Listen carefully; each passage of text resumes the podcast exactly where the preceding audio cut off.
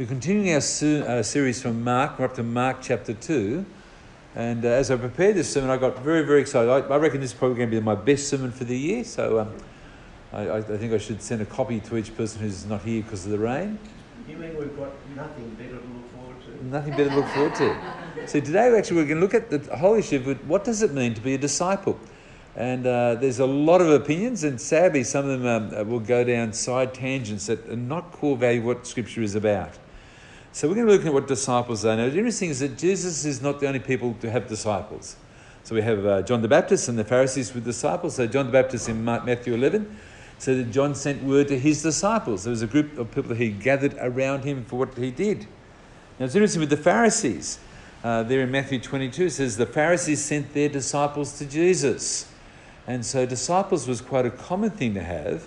But now in the Bible, the disciples are principally who are the followers of Jesus, and specifically the apostles, the 12 apostles.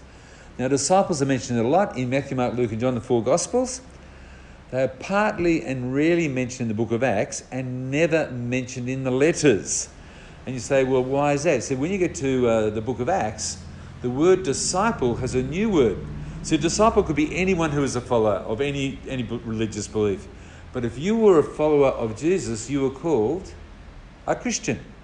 So the word Christian is I am a committed follower of the Lord Jesus. I've accepted him as my Lord and Savior. I hunger to serve him day by day.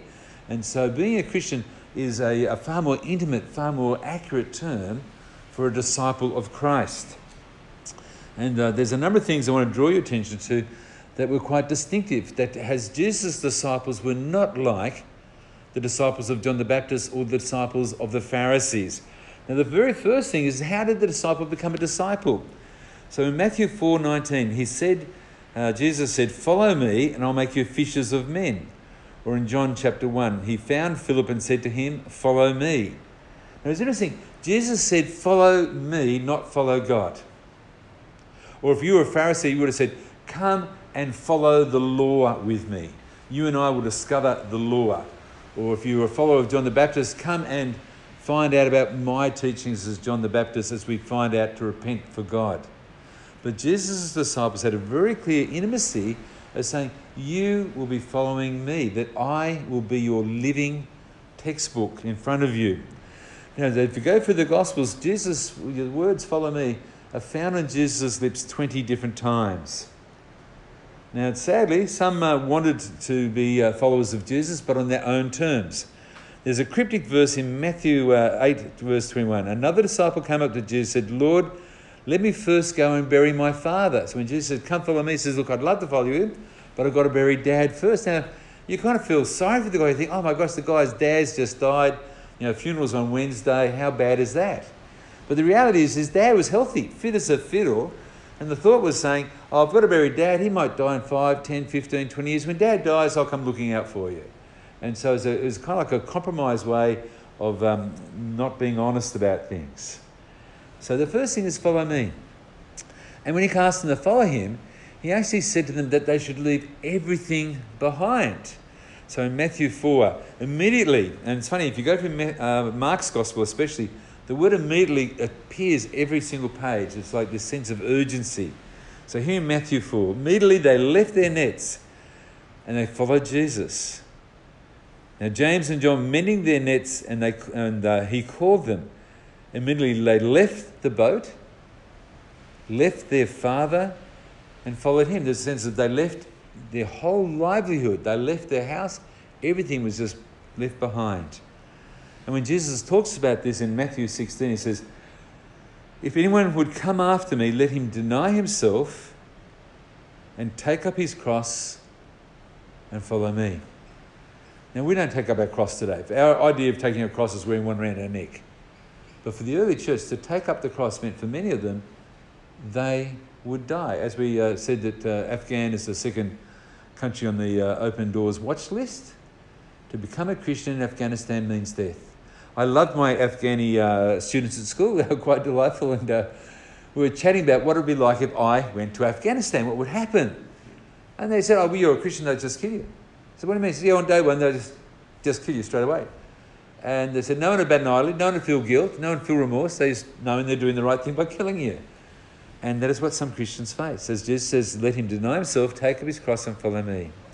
Or as Jesus says in uh, Luke chapter 14, verse 26, if anyone comes to me and does not hate his own father and mother and wife and children brothers and sisters, yes, even his own life, he cannot be my disciple. Now, it's not saying go and hate everybody. It's saying that your love for Jesus should so overwhelm your love of the world. Then in verse 27, whoever does not bear his own cross and come after me cannot be my disciple. And verse 33, so therefore, anyone who, any one of you who does not renounce all that he cannot be, to be my disciple. So there's a real strong sense that Jesus is saying, when you become my disciple, I am the center of your attention. Now it's interesting when we look at how Jesus uh, viewed his family.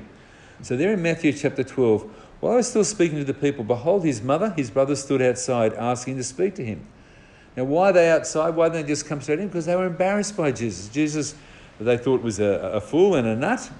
But Jesus responded to uh, this response to saying, you know, go and see your family. He says, Who is my mother and who are my brothers? And he stretched out his hands towards his disciples and said, You are my mother and you are my brothers. Now, for me as a pastor, I can say, You are my family. It's the same intimacy that we have there.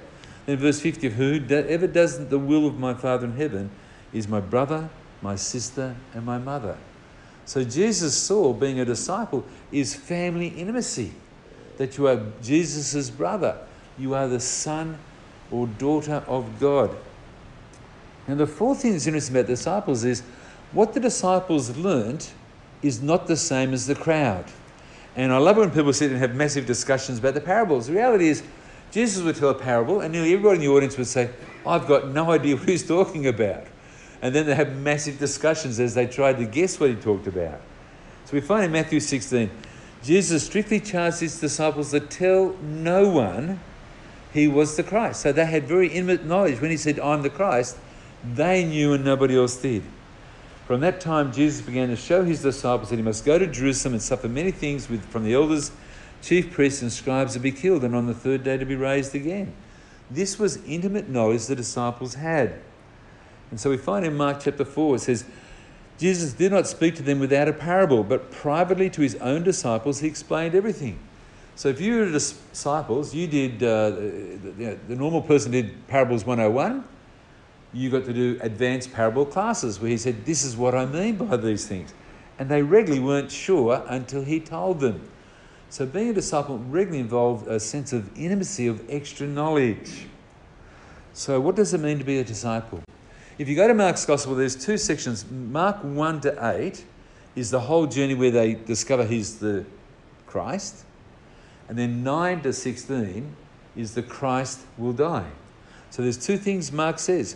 Jesus is the Christ and the Christ will die.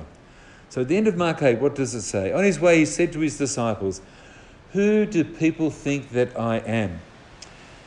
And some them said, Oh, some think you're John the Baptist, others think that you're Elijah, others think you're just one of the prophets. He waited and paused for a second, then he asked them, Who do you think I am? And Peter's, and it's interesting, Peter would very regularly, impulsively answer, sometimes right, sometimes wrong. But Peter says, You are the Christ. And what does Jesus do? He strictly charged them to tell no one about him. He said, You have grasped that I'm the Christ. And from his point of view, I will now teach you that I must suffer, but don't tell anyone why, because people have distorted and false views of what that really means after I've died upon the cross, then you can tell people because then they'll have a clear message. And what was the clear message they had to have? In Luke 14, if anyone comes to me and does not hate his own father and mother and wife and children and brothers and sisters, yes, even his own life, he cannot be my disciple. So being a disciple is a solid commitment of putting Jesus first in your life. And what is the, uh, what's the mark of a Christian? And what is the mark of our church? In John 13, by this, all people will know that you are my disciples. So, how do they know we're disciples? Because of our love for one another. Now, one of the uh, interesting highlights about the early church is that a whole lot of people believed the early church believed in incest. And you kind of think, well, how did they get that? Because you go to church and people say, oh, this is my brother, oh, this is like my mother, this is my.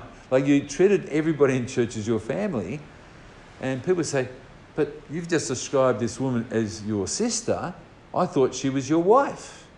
But there's the sense of family relationships that they had from the word go. And uh, when plagues came upon the city, the Christians would go out and bury those who died of the plague. Those who were sick, they'd bring them into their houses and they would tend them. And it was such a distinctive difference to the rest of the world. It's interesting at the moment in China. Guess what the churches are doing? They're going out to the streets and giving away free face masks because the people are so paranoid about what's happening. And the church is saying, there's a problem here in our country. We need to be the answer. That's the love that the church had. Now it's interesting, being a disciple, being a Christian, is not just about sitting in church and entertaining yourself. It's actually about being actively participating in the ministry life of the church. Now, for some people, it may mean Bible reading, or doing the projector, or teaching, or doing Sunday school classes, or doing uh, SRE in schools. There's, there's active things like that. But being a minister is also you go down to the coffee shop and you talk to the person who sells you the coffee. You talk to your neighbour. You share your faith in how you live. It's part of your conversation. So we find uh, in Matthew, when the disciples now, they're quite special as the apostles, but he says, He called the 12 disciples and gave them authority over unclean uh, spirits to cast them out, to heal every disease and every affliction. In other words, what I've been doing, do what I do. Just copy me. Preach and heal. And so we find in John 15, by this my Father is glorified, and you will bear much fruit, so prove that you are my disciples. Our, our discipleship is seen by us living the Christian life. Now, what was the final uh, message that Jesus gave to his disciples? Now, these words are great, but they've been regularly twisted. So, Matthew 28 Jesus came and said to them all, All authority in heaven and earth has been given to me. And they were very aware that Jesus was God's Son in the flesh in front of them. So, what's he say? Go therefore and make disciples of all nations. And in the past, uh, people would come to church, especially missionary speakers, they say, Look what the Bible says, go, everybody go. And oddly enough, uh, in the passage, when it says go, it says another way of saying it would be wherever you are, make disciples. And so for years, churches would, would flog to death the word go but that was never the purpose of the passage. The purpose of the passage is make disciples. And then people get all excited by saying, let's do discipleship making programs. And uh, it's the next couple of verses will tell you what discipleship making programs will look like. So you baptize people in the name of Father, Son, and Holy Spirit. That's clear. Now, as you start them in the journey, um, whenever I um, join a, uh, a rugby league club or something like that, the first thing they do is give me a little card that says I'm a member. Your baptism is the membership card to being part of the body of Christ. So it's just the entry point. So it's a, a response to the gospel, not a proof of the gospel. But it's verse 20 where we start to work out what discipleship is. So it says there, teaching them to observe all that I have commanded you. And behold, I'll be with you to the end of the age. So if you read your Bible regularly during the week, you are discipling yourself. You are Christianizing yourself. If you go to Bible study, you are discipling yourself. You are Christianizing yourself. If you sit and listen to sermons in church, you are Christianizing yourself. You are discipling yourself. So, how are we to be disciples? We learn from the scriptures. We read Christian books. We um, take God's word to heart. Now, in the passage, we see that uh, Jesus calls a man called Levi, who was a tax collector. So then in verse 14, Jesus saw these, Levi, he says to him those classic words, Follow me. And what does he do? He rises up and just follows him. Now, tax collectors like Matthew were absolutely despised by Jews. And you're kind of thinking, Jesus, you're a religious leader. What are you doing talking to a tax collector? Why would you even want one of these guys to be in your crew? Like, they're the worst guy to have. Because the tax collector was a, was a symbol of the subjugation of the Roman government. And if you were a tax collector, you were considered a, a left wing, like a militant um, uh, collaborator, uh, and that your fellow Jews would have regarded you as a traitor. And you're thinking, Jesus, who would pick a traitor to be a follower? And uh, the tax collectors are noted because they would hang out with the Gentile dogs. Because if you were Jewish, you were very racist against all other nationalities, and the Gentiles were treated as nothing. And you were seen as a tax collector by your very essence, you must be a dishonest person. Why? Because if you were a tax collector, you'd have nothing wrong with you shaking down your, uh, your brother uh, Jews and exhorting them for every cent you could get. And unfortunately for the Jews, the tax collectors had the force of all the Roman soldiers. So if you give a tax collector a hard time, he'd call the Roman soldiers over and they would settle the problem for you. So if you were a tax collector, the Jews would uh, be derogatory. They'd use terms like sinners. Now, some of the rabbinical writers went so far as to say, which is the rabbis, that tax collectors were no better than murderers or robbers. So when a person who was Jewish became a tax collector, he was instantly an outcast from his society. He was disqualified from being a judge. He was not allowed to be a witness in a court session he was excommunicated from the synagogue. So if you were coming into our church and said to us, Oh, I'm a tax collector now, we would just kick you out of the church straight away. Yet, Jesus chose Matthew. Now it's interesting, we must remember that if you were a rabbi and you called disciples, you called them to be disciples who would bind themselves to the law. But Jesus calls his disciples to bind themselves to him. It's Jesus, not human performance. It's not Mosaic rules as a way of salvation now. Repentance is not turning back to Mosaic law and turning from sin. But becoming a Christian was turning your back on sin and going towards Jesus. Salvation is not found in a creed, not found in your performance, not found in a code, not found in laws. It is found in the living Christ as your Lord and Saviour. So I started my sermon uh, today with the words, What is a disciple? I'm going to ask those questions again. What is a disciple? And it's interesting, in the New Testament, being a disciple, the, the New Testament really focuses on teaching being equal to discipleship. And what I've done is I've snippet probably about 20 little phrases from the New Testament when it uses the term preaching and teaching. So here, here are some of the snippets Preach, teach, proclaim, rightly discern the word rightly, exhort people, rightly handling the word of truth, preach to save those who believe.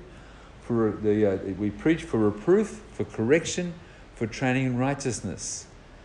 Preaching is about interpreting spiritual truths to those who are spiritual. There's a sense that the purpose of a sermon, the purpose of Christian teaching, is for believers to grow. Now, it's interesting, there are different philosophies of how you can face preaching. I went to a really fantastic preaching conference this week, and the, uh, uh, the man, the lovely Korean guy from America, uh, was a very passionate and great uh, Bible teacher. But he reminded me that the purpose of the sermon is for you to understand God's word at the end of the sermon. And there's a whole lot of other things that people do. I have a friend of mine who struggles at his church. Um, it's like reading the Sydney Morning Herald. They could do a sermon on climate change or on racism or on uh, helping children or whatever. The sermons could be all over the place. And his church perceives itself as being great because it's such a contemporary church. And he struggles because he said all they do is live out Jesus. And um, sometimes he'll go to the minister afterwards or the preacher and say, um, I was really interested in what you're saying. Are there anywhere in the Bible that backs up what you said? And it's had some people get very upset with him and offended. How, how dare you expect me to find passages in the Bible that would teach what I taught you just then? But for me as a, as a preacher, I need to teach you scriptures. And that's why we get very, very strongly from the New Testament. What's it say? Preach the word, reprove, rebuke, and extort. Well, Paul says, For I have decided to know nothing among you except Jesus Christ and Him crucified. We preach Christ crucified. What happens when w- this happens? You receive the power when the Holy Spirit comes upon you. And when you've got the power of the Holy Spirit on the day of Pentecost, what was going to happen? You would be my witnesses. Uh, words like testimony, herald of salvation. You will speak Jesus to people. So, what are we do? Go therefore and make disciples of all nations. So, our focus always needs to be on Jesus as our Lord and Jesus as our Saviour. Which leads us to our third question for today is what should the purpose of believers be? And what's more, I've just done a whole lot of snippets of different passages of the Bible. And as I started working through it, I thought I've missed out the most important one. The, the most important one I should have first, and it wasn't on my initial list. So, what's the first thing we should do as Christians? We should love the Lord our God with all our strength, with all our heart, with all our soul, and with all our mind. And the second commandment is like it to love our neighbour as ourselves. So, our highest priority love God, love your neighbour. Then there's a whole of secondary verses that are linked to that. Paul says, I'm not ashamed of the gospel, for it is the power of salvation to everyone who believes. He elsewhere says, For we proclaim it not ourselves, but Jesus Christ is Lord, with ourselves as servants for Christ's sake. Why is that verse in there? Because that's his replacement phrase for being a disciple. So you say, what does Paul say for being a disciple? The disciple is someone who says, Jesus as Lord, we ourselves as servants for Christ's sake. And what does he see as the role of the church? Teaching them to observe all that I have commanded you. He goes and says, We proclaim, warning everyone to teach everyone with all wisdom, that we may present everyone mature in Christ. Jesus needs behind every conversation we have. Now, the apostles did not get groups of men to follow them. So you don't say, oh, they're the, uh, the disciples of Peter, they're the disciples of Paul. What did they do? Their idea of discipleship was in mass groups, normally, doing Bible teaching in solid instruction to people. Now, it's interesting when we talk about discipleship, discipleship is not what you do as an individual, it's what we do as a church together. As they're changed in lives, we need to take Jesus at his word. So, if you want to be a true disciple of Jesus, what are the signs of that? You read your Bible often, you talk to God in prayer often, and you hunger to be holy, and you talk to people about Jesus out of your normal conversations. The question we need to ask ourselves is if that is what we're to do, what changes should I make in my lifestyle? I remember uh, working with a minister, and I knew that between 9 and 10 every morning he prayed. He'd do a whole lot of things in the morning. He'd get to the church office at 9 o'clock, he'd shut the door, and for the next hour or so, he would just pray for the members of the congregation. There's a thought from his point of view I will start each day with prayer for the people that God wants me to pastor. Have you picked a time in the day when you pray? Have you picked a time in the day when you read the Bible? Have you picked a Bible reading plan for yourself? Are there people that you pray for often that you want to share the gospel with?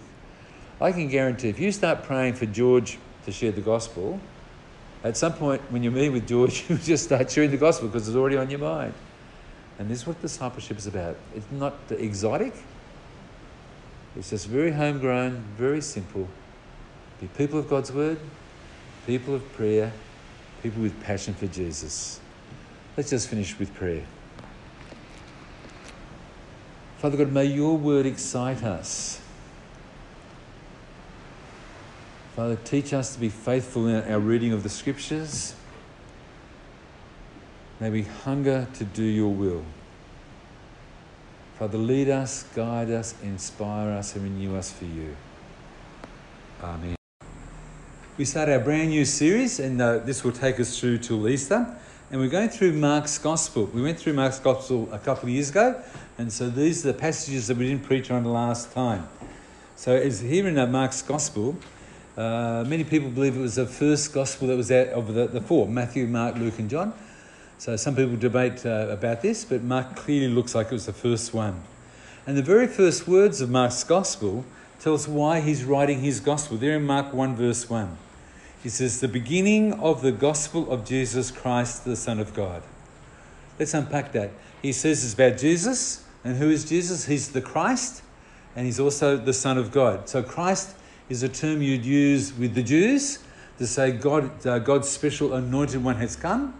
And Son of God is a term you use with the Gentiles, saying that Jesus was God's unique one and only Son.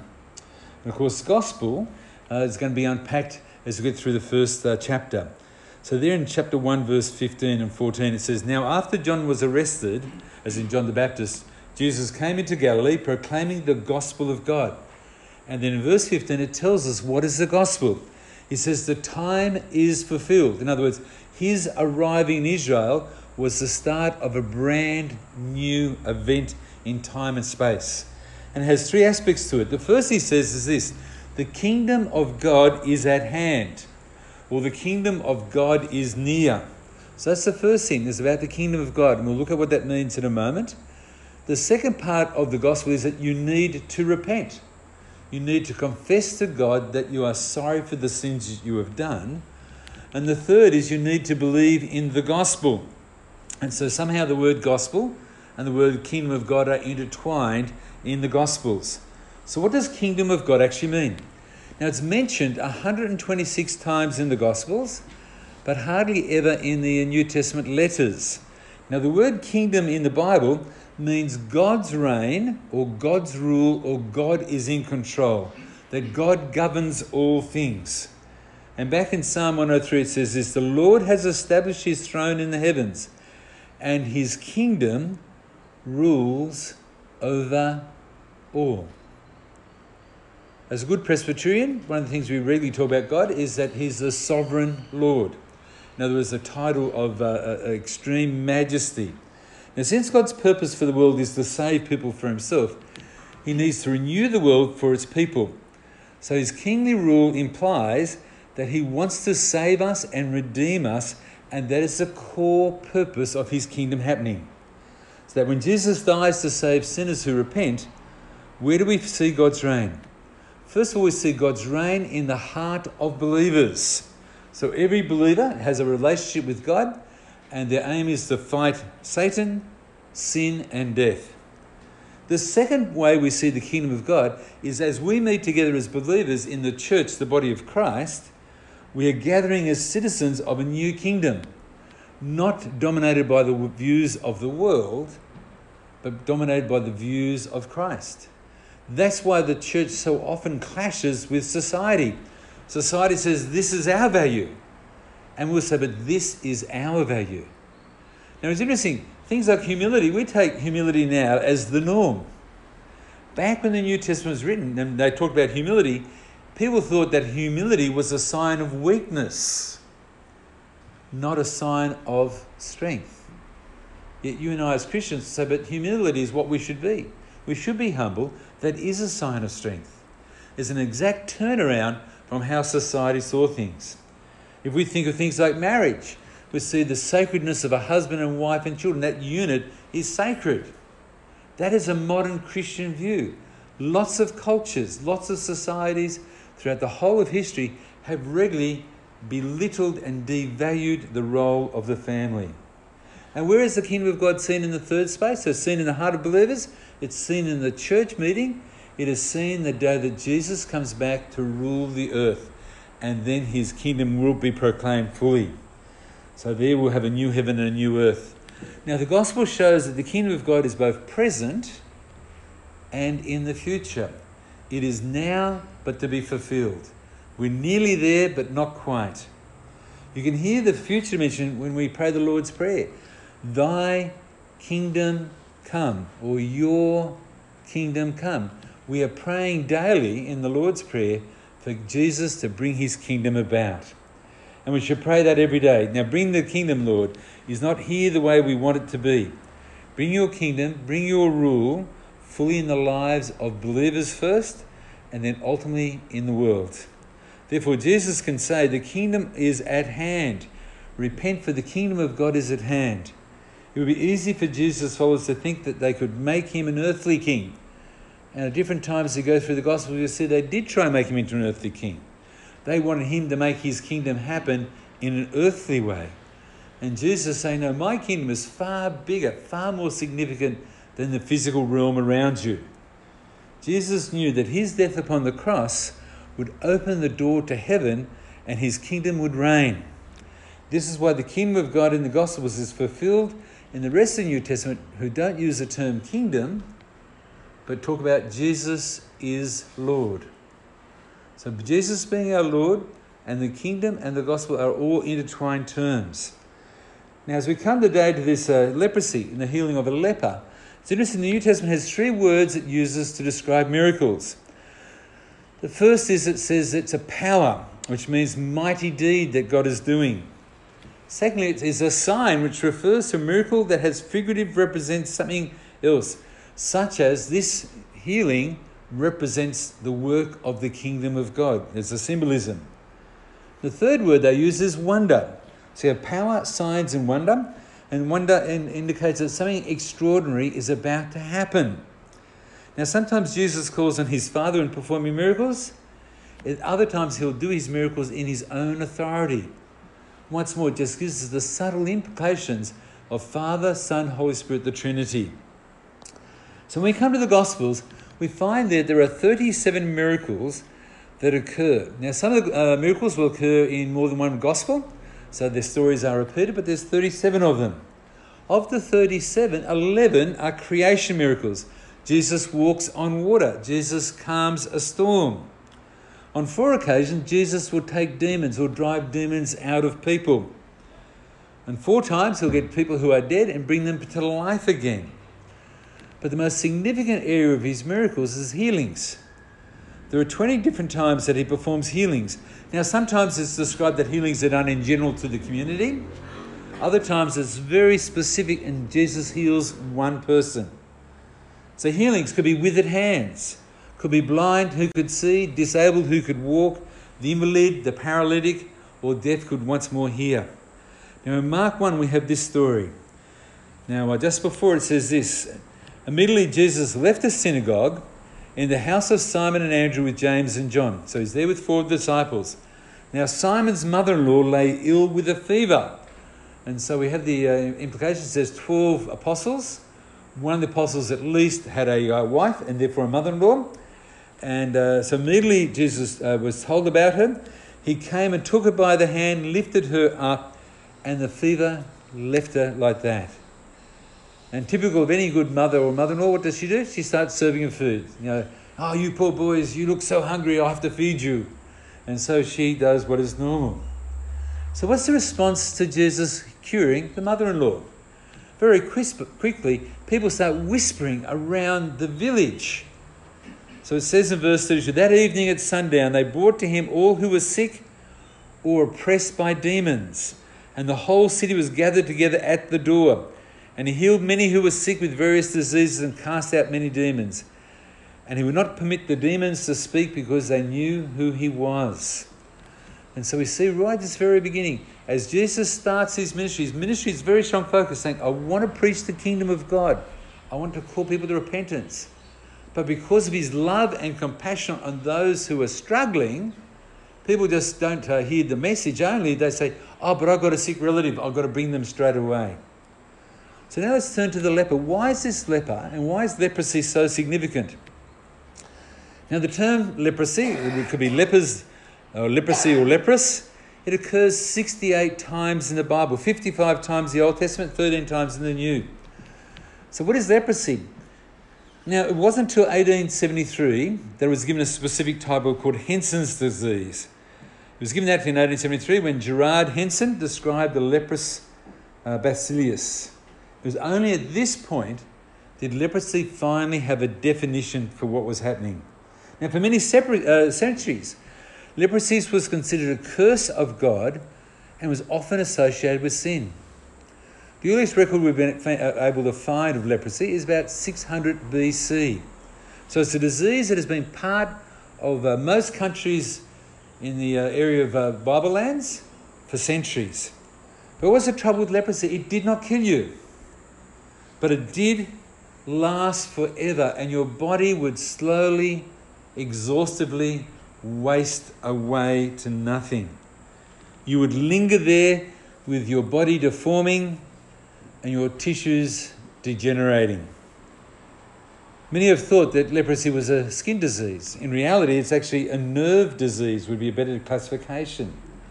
Now, the Bible uses the term leprosy, but it covers not just leprosy as in what we use today, but any of those major skin diseases. So it covers a far broader uh, uh, spectrum that even includes things like mold and mildew. Now, in the Old Testament, God said that when there were lepers among the people of Israel, they should be carefully quarantined and examined. We see that in Leviticus 13 and 14. So, what did that mean? If you were a leper, you had to dress like people who were mourning for the dead. So, the very clothes you wore were that of a funeral. Because people considered that you were the living dead. How devastating would it be if you caught leprosy? As you walked through the streets, you had to yell out as people came near you, unclean, unclean, unclean.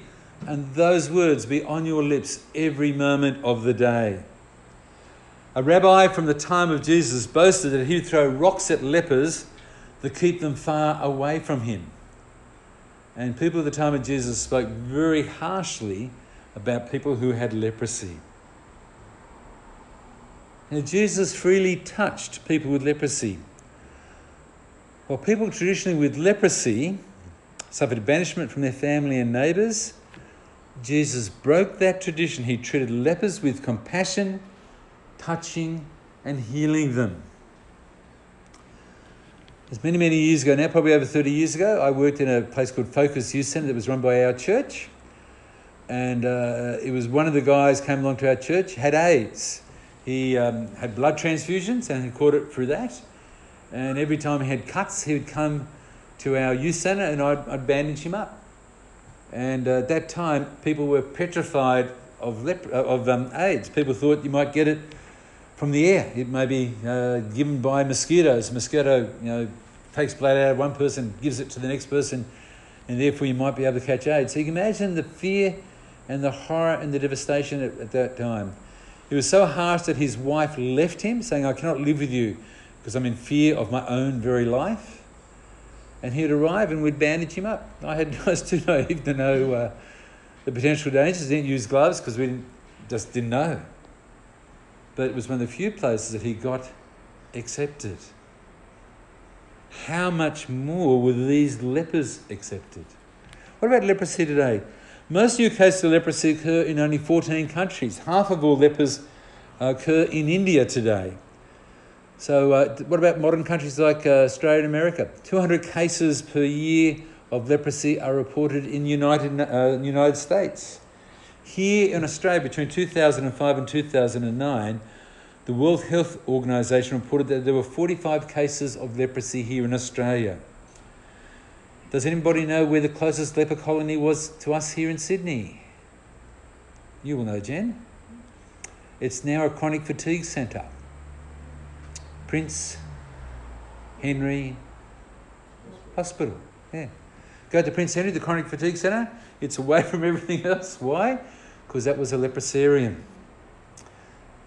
Of the 13 newest cases of leprosy in Australia, 12 were people who were born overseas. So, really, we don't have much of a problem with leprosy. Um, it did uh, do damage to our Aboriginals, but it's nearly unknown now. However, our neighbours, New Guinea has 388 cases in 2015, and Timor, the new country there that has uh, been greatly impacted by the Presbyterian Church, has 111 cases of leprosy. Let's turn to the passage now, remembering this passage about a leper is about a man who was considered unclean, destitute, and uh, had no dealings with his family, had no dealings with friends. He would only make friends with other lepers. So there in Mark 1, verse 40, a leper came to Jesus, imploring him and kneeling beside him. If you will, you can make me clean. You man, this man is just begging his heart out for Jesus to heal him. Now, Luke uh, describes this whole man as being full of leprosy there in Luke chapter 5, verse 12. What does that mean? I mean, this man's leprosy was full blown, it was at the last advanced stages. The whole man's body and his life was rotting before your eyes. What does Jesus do there in verse 41? Moved with pity, he stretched out his hand and he touched him and said, I will be clean. Now, it was against the Bible and against Jewish ceremonial law to touch a leper. Yet Jesus did not break the law because as soon as he touched the man, he was no longer a leper, but he was clean. Verse 42 Immediately the leprosy left him, he became clean. And Jesus sternly charged him and sent him away at once. See that you say nothing to anyone, but go show yourself to the priest and offer for your cleansing what Moses commanded for proof to them. Why does he want to show himself to the priests? Jesus told the leper to go to the priests so they could carry out the ceremonial uh, cleaning and say the leper is cleansed, but far deeper is to say this incurable disease is cured. What was there for life is gone. What was filth and death, the person in front of you now is full of life. So Jesus does this to honor the law of God. And as a testimony to the high priest and the priests that an incurable disease has been indeed cured. Now it's interesting, the elements used in the Levitical ceremony for the cleansing of leper, which was cedar wood, hyssop, and scarlet, are the very same elements used in cleansing someone who's been defiled by a dead body. So you can see the harshness about how stark and how badly lepers were treated. And why does the Bible focus on leper? It's to say the very worst thing our society has that we hate the most, Jesus can change that. Verse 45 And he went out and began to talk freely about them and spread the news, so that Jesus could no longer openly enter a town, but went out to desolate places, and people were coming to him from every quarter. Now it's interesting, as we go to the New Testament, as we go to the Bible, physical healing was never the central point of Jesus' earthly mission. So, what was his point? Luke 19 says, To seek and to save that which is lost, to provide salvation, redemption, and eternal life to sinners. His one message from the very first words of Mark to the end of Mark is that of the gospel a call to repentance and a call to respond. So as it says in Matthew 4:17, from that time Jesus began to preach, saying, Repent, for the kingdom of heaven is at hand. That will ultimately lead to people's eternal life and their rest for their weary souls. Why do we follow Jesus? Because Jesus said to us in Matthew 11, Come to me, all who labor and heavy laden, and I will give you rest. Take your yoke upon you and learn from me, for I am gentle and lowly in heart and you'll find rest for your souls. For my yoke is easy and my burden is light. Now, as Jesus traveled around, he did encounter multitudes of sick, lame, lepers, blind, and other physically suffering people. The Bible tells that he healed every kind of disease and every kind of sickness among the people. And those physical healings were vivid displays of both Jesus' power and, more importantly, of Jesus' compassion for people. They were proof of his deity, that he was God, and a living demonstration of his divine authority over sickness. They established for Jesus an unlimited power to liberate anyone and everyone from bondage, the penalty, and the consequences of sin. As such, the healing ministry of Jesus was illustrative of the gospel message that he preached that the healing was a true expression of divine compassion. But it's also the definitive verification of his messianic credentials that he was the Christ, he is the Son of God. And that's one of the reasons why he did it. The question that now falls to us in the modern church is will everybody who prays today be healed? Paul, when he wrote to the church in Philippi, says this in chapter 1 to you it has been granted for Christ's sake not only to believe in him, but also to suffer for his sake. So somehow, suffering is not one of the things that will necessarily go when we become believers. Now, sadly, a lot of the suffering as believers is because the world will persecute us.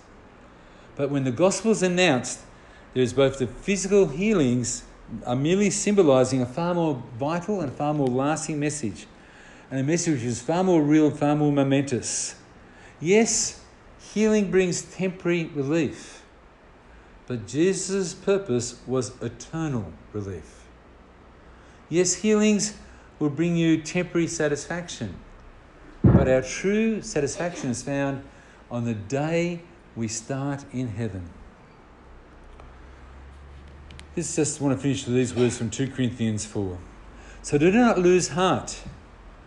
Though our outer self is wasting away, our inner self is being renewed day by day.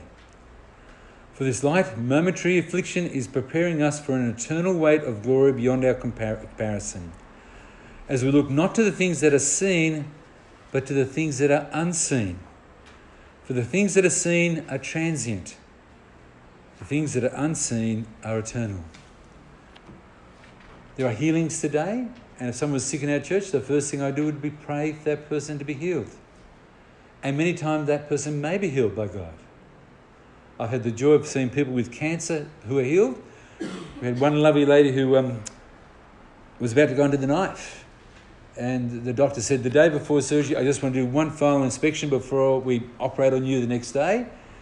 And she comes in and says, Look, I'm sorry, the test didn't seem to work. Can we test you a second time? And she says, All right, fair enough then. He's got tested a second time. Says, Look, I'm sure, you know, the, I know the cancer's there, but the machine's not reading properly. We're going to test you a third time, but on a different machine. And if Kamani came back and said, Look, I don't know what to do. This is really embarrassing. Tomorrow we're going to operate on cancer, but today it's not there. I don't know what to do. Do you mind if I operate anyway just to see what's not there? And she graciously allowed him to look, and he came back and said, No cancer there whatsoever. But it was there on the screen beforehand. It really frustrated the poor doctor. But she had been prayed for. She had been loved by her church. And by God in His mercy, at that moment in time, brought about healing. I have no idea who God will heal and who He will not heal. I will pray for healing, living in God's hands. But we're also told that the things of this world, the things of the seen, are transient. What is more important is that which is eternal. Let's just bow heads in prayer. Father, help us fix our eyes on that which is eternal. May our heart's desire be to serve you and your gospel, to pray for your kingdom to come. We pray this now and every day that we live. Amen. We start our brand new series, and uh, this will take us through till Easter. And we're going through Mark's Gospel. We went through Mark's Gospel a couple of years ago, and so these are the passages that we didn't preach on the last time. So, as here in uh, Mark's Gospel, uh, many people believe it was the first Gospel that was out of the, the four Matthew, Mark, Luke, and John. So, some people debate uh, about this, but Mark clearly looks like it was the first one. And the very first words of Mark's Gospel tell us why he's writing his Gospel. There in Mark 1, verse 1. He says, The beginning of the Gospel of Jesus Christ, the Son of God. Let's unpack that. He says it's about Jesus. And who is Jesus? He's the Christ and he's also the Son of God. So Christ is a term you'd use with the Jews to say God, uh, God's special anointed one has come, and Son of God is a term you use with the Gentiles, saying that Jesus was God's unique one and only Son. And of course, Gospel uh, is going to be unpacked as we get through the first uh, chapter. So there in chapter 1, verse 15 and 14, it says, Now after John was arrested, as in John the Baptist, Jesus came into Galilee proclaiming the gospel of God and then in verse 15, it tells us what is the gospel. He says, The time is fulfilled. In other words, his arriving in Israel was the start of a brand new event in time and space. And it has three aspects to it. The first he says is this the kingdom of God is at hand, or the kingdom of God is near. So that's the first thing, is about the kingdom of God. And we'll look at what that means in a moment. The second part of the gospel is that you need to repent.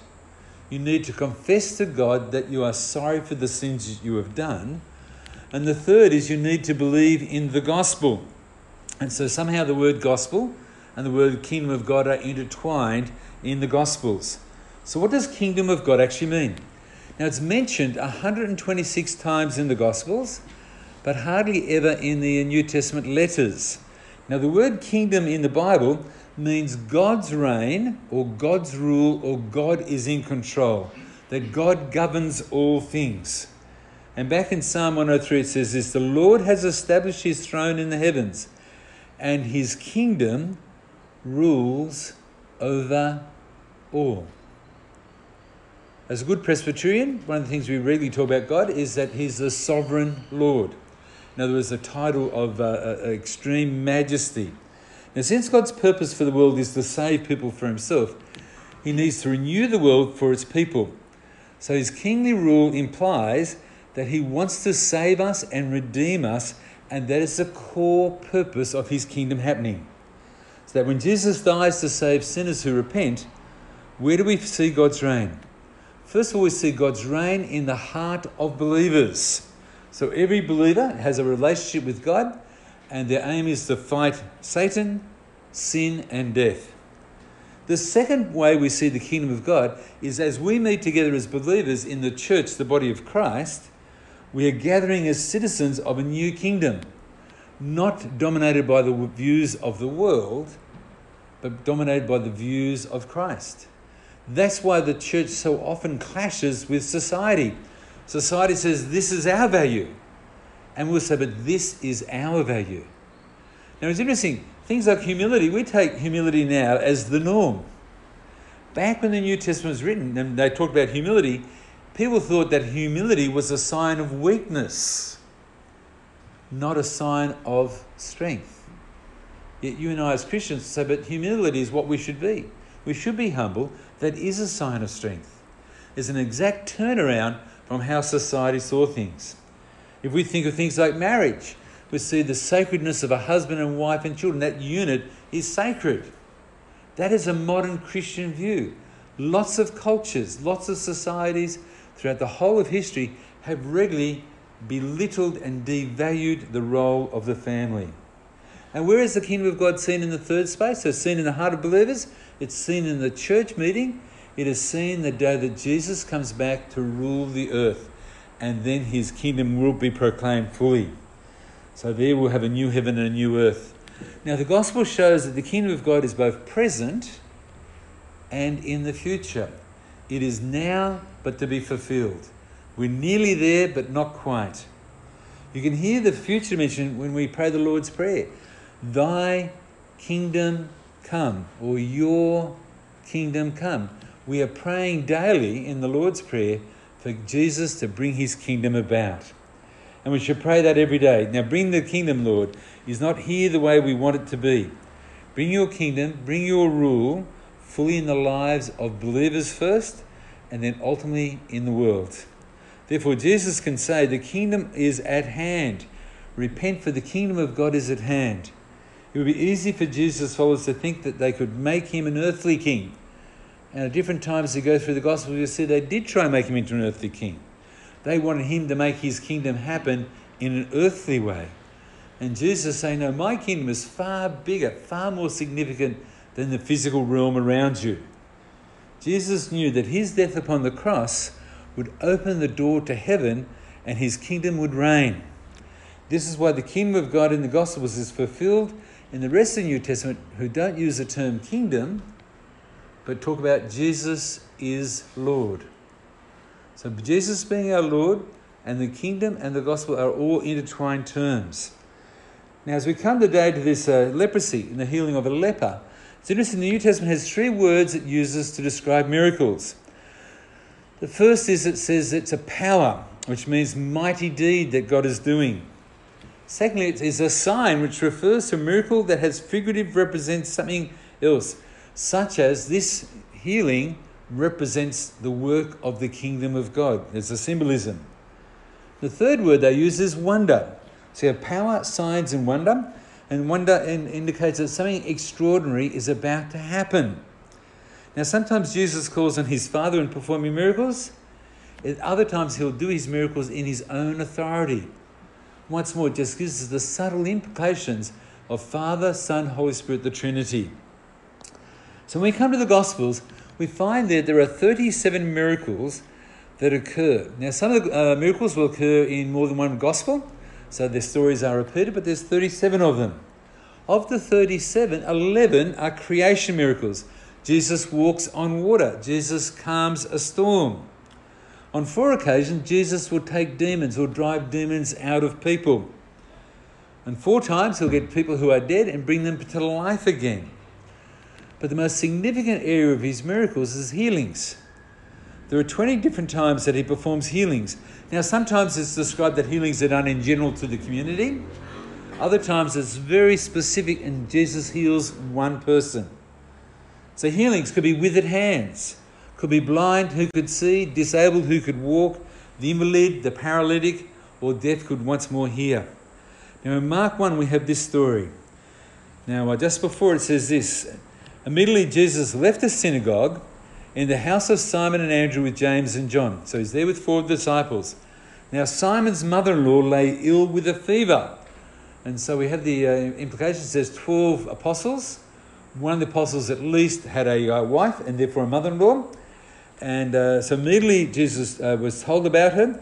He came and took her by the hand, lifted her up, and the fever left her like that.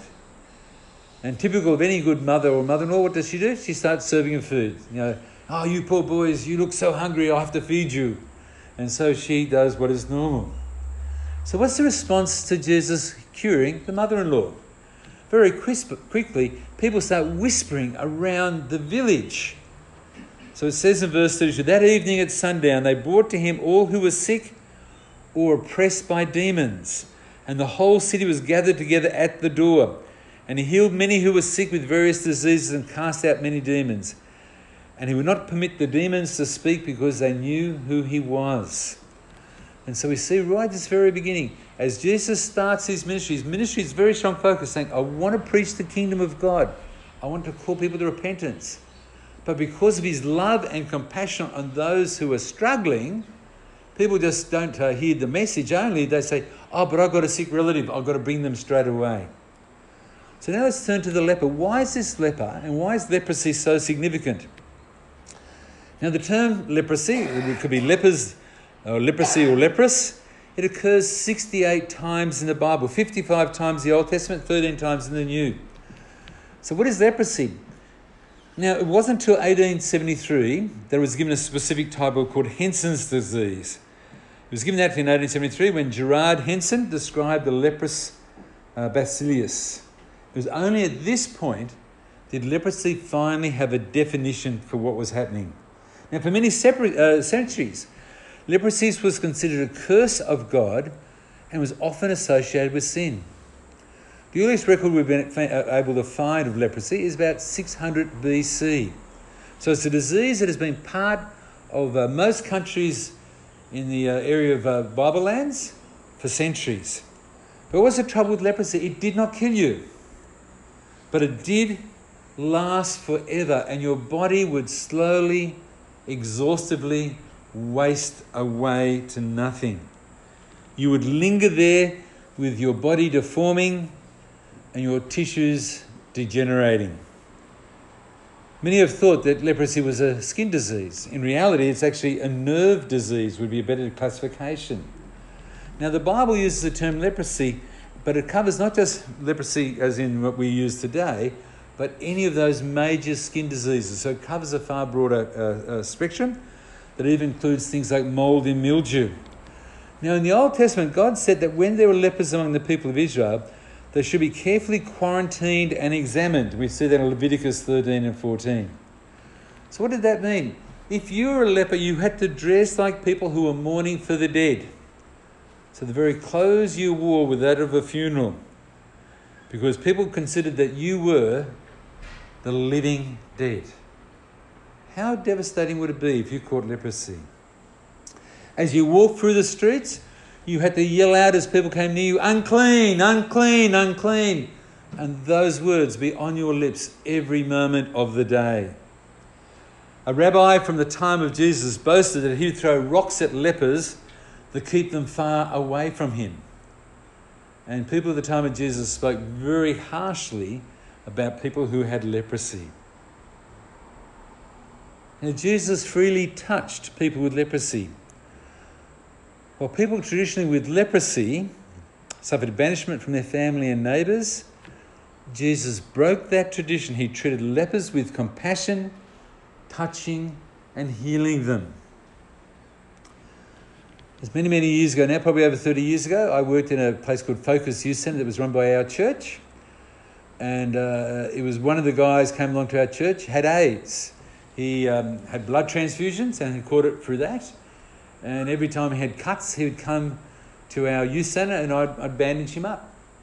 And uh, at that time, people were petrified of, uh, of um, AIDS. People thought you might get it from the air. It may be uh, given by mosquitoes. Mosquito, you know, takes blood out of one person, gives it to the next person, and therefore you might be able to catch AIDS. So you can imagine the fear and the horror and the devastation at, at that time. It was so harsh that his wife left him, saying, I cannot live with you because I'm in fear of my own very life.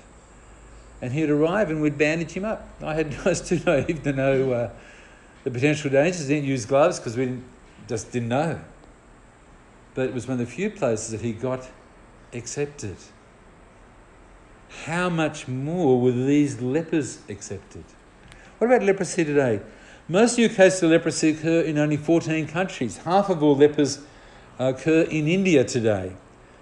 So, uh, what about modern countries like uh, Australia and America? 200 cases per year of leprosy are reported in United uh, United States.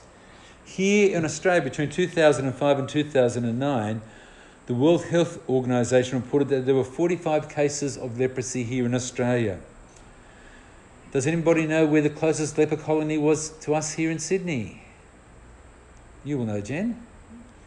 It's now a chronic fatigue centre. Prince Henry Hospital. Yeah. Go to Prince Henry, the chronic fatigue centre. It's away from everything else. Why? Because that was a leprosarium. Of the 13 newest cases of leprosy in Australia, 12 were people who were born overseas. So, really, we don't have much of a problem with leprosy. Um, it did uh, do damage to our Aboriginals, but it's nearly unknown now. However, our neighbours, New Guinea has 388 cases in 2015, and Timor, the new country that has uh, been greatly impacted by the Presbyterian Church, has 111 cases of leprosy. Let's turn to the passage now, remembering this passage about a leper is about a man who was considered unclean, destitute, and uh, had no dealings with his family, had no dealings with friends. He would only make friends with other lepers. So there in Mark 1, verse 40, a leper came to Jesus, imploring him and kneeling beside him. If you will, you can make me clean. You man, this man is just begging his heart out for Jesus to heal him. Now, Luke uh, describes this whole man as being full of leprosy there in Luke chapter 5, verse 12. What does that mean? I mean, this man's leprosy was full blown, it was at the last advanced stages. The whole man's body and his life was rotting before your eyes. What does Jesus do there in verse 41? Moved with pity, he stretched out his hand and he touched him and said, I will be clean. Now, it was against the Bible and against Jewish ceremonial law to touch a leper. Yet Jesus did not break the law because as soon as he touched the man, he was no longer a leper, but he was clean. Verse 42 Immediately the leprosy left him, he became clean. And Jesus sternly charged him and sent him away at once. See that you say nothing to anyone, but go show yourself to the priest and offer for your cleansing what Moses commanded for proof to them. Why does he want to show himself to the priests? Jesus told the leper to go to the priests so they could carry out the ceremonial uh, cleaning and say the leper is cleansed, but far deeper is to say this incurable disease is cured. What was there for life is gone. What was filth and death, the person in front of you now is full of life. So Jesus does this to honor the law of God. And as a testimony to the high priest and the priests that an incurable disease has been indeed cured. Now it's interesting, the elements used in the Levitical ceremony for the cleansing of leper, which was cedar wood, hyssop, and scarlet, are the very same elements used in cleansing someone who's been defiled by a dead body. So you can see the harshness about how stark and how badly lepers were treated. And why does the Bible focus on leper? Is to say the very worst thing our society has that we hate the most, Jesus can change that. Verse 45 And he went out and began to talk freely about them and spread the news so that Jesus could no longer openly enter a town but went out to desolate places and people were coming to him from every quarter. Now it's interesting, as we go to the New Testament, as we go to the Bible, physical healing was never the central point of Jesus' earthly mission. So, what was his point? Luke 19 says, To seek and to save that which is lost, to provide salvation, redemption, and eternal life to sinners. His one message from the very first words of Mark to the end of Mark is that of the gospel a call to repentance and a call to respond. So as it says in Matthew 4:17, from that time Jesus began to preach, saying, Repent, for the kingdom of heaven is at hand. That will ultimately lead to people's eternal life and their rest for their weary souls. Why do we follow Jesus? Because Jesus said to us in Matthew 11, Come to me, all who labor and heavy laden, and I will give you rest. Take your yoke upon you and learn from me, for I am gentle and lowly in heart and you'll find rest for your souls.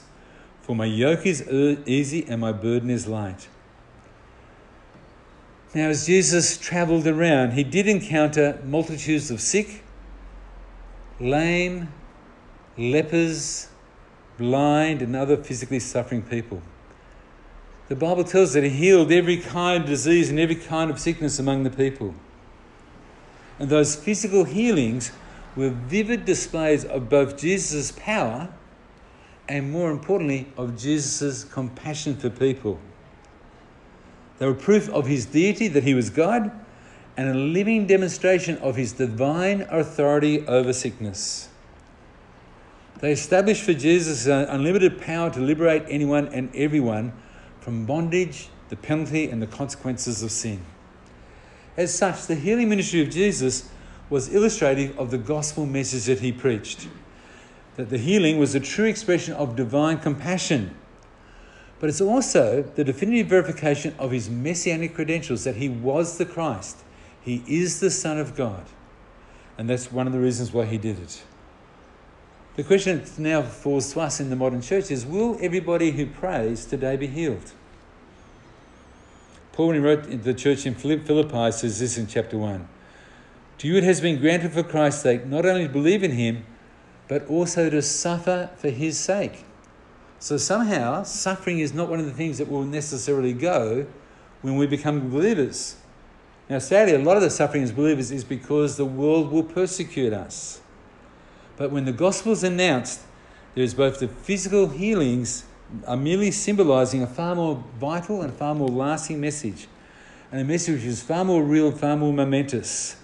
Yes, healing brings temporary relief, but Jesus' purpose was eternal relief.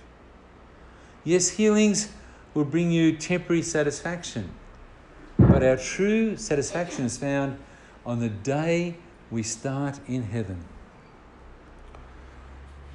This just want to finish with these words from 2 Corinthians 4. So do not lose heart. Though our outer self is wasting away, our inner self has been renewed day by day. For this light, momentary affliction is preparing us for an eternal weight of glory beyond our comparison. As we look not to the things that are seen, but to the things that are unseen. For the things that are seen are transient, the things that are unseen are eternal. There are healings today, and if someone was sick in our church, the first thing I do would be pray for that person to be healed. And many times that person may be healed by God. I've had the joy of seeing people with cancer who are healed. We had one lovely lady who um, was about to go under the knife. And the doctor said, The day before surgery, I just want to do one final inspection before we operate on you the next day. And she comes in and he says, Look, I'm sorry, the test didn't seem to work. Can we test you a second time? And she says, All right, fair enough then. He's got tested a second time. Says, Look, I'm sure, you know, I know the cancer's there, but the machine's not reading properly. We're going to test you a third time, but on a different machine. And if Kamani came back and said, Look, I don't know what to do, this is really embarrassing. Tomorrow we're going to operate on cancer, but today it's not there. I don't know what to do. Do you mind if I operate anyway just to see what's not there? And she graciously allowed him to look, and he came back and said, No cancer there whatsoever. But it was there on the screen beforehand. It really frustrated the poor doctor. But she had been prayed for.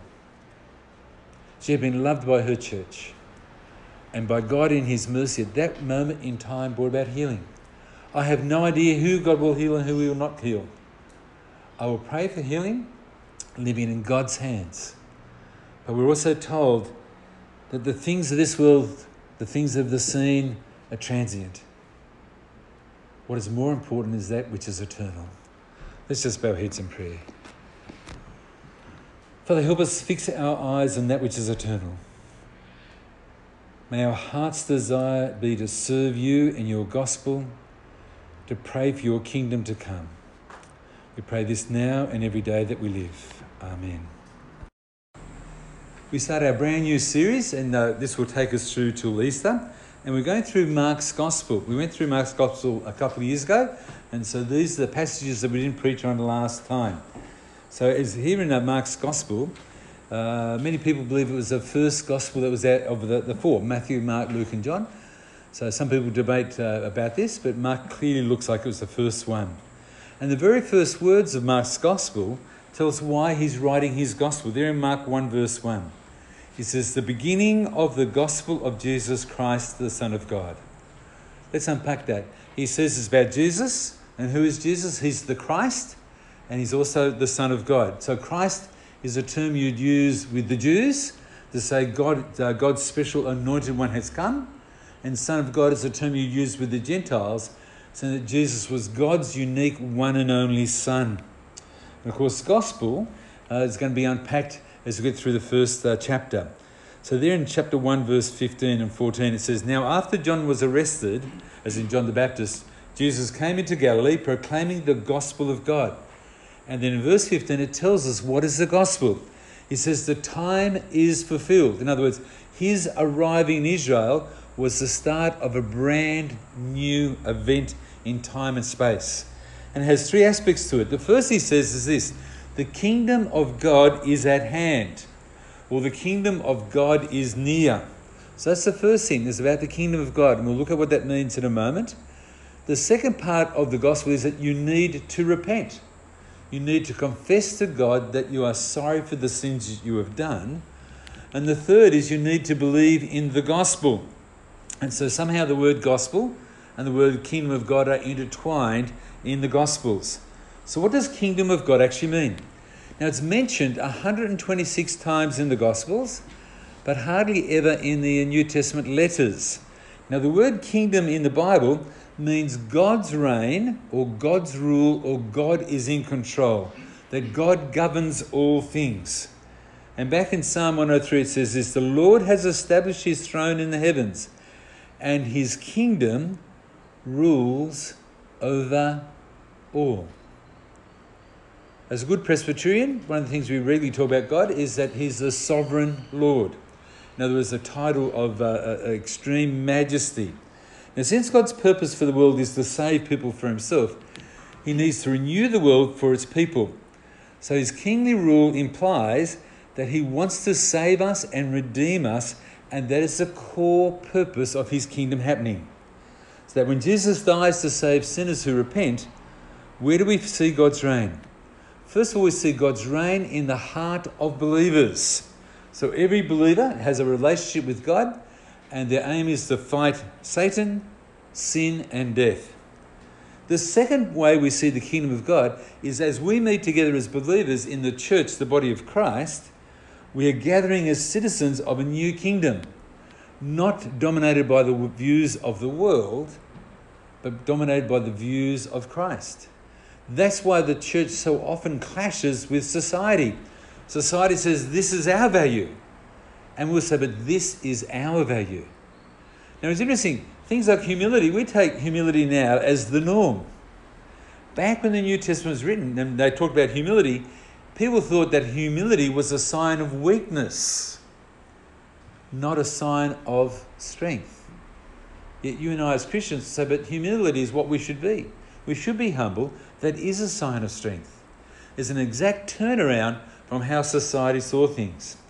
If we think of things like marriage, we see the sacredness of a husband and wife and children. That unit is sacred. That is a modern Christian view. Lots of cultures, lots of societies, throughout the whole of history have regularly belittled and devalued the role of the family. And where is the kingdom of God seen in the third space? So, seen in the heart of believers, it's seen in the church meeting, it is seen the day that Jesus comes back to rule the earth, and then his kingdom will be proclaimed fully.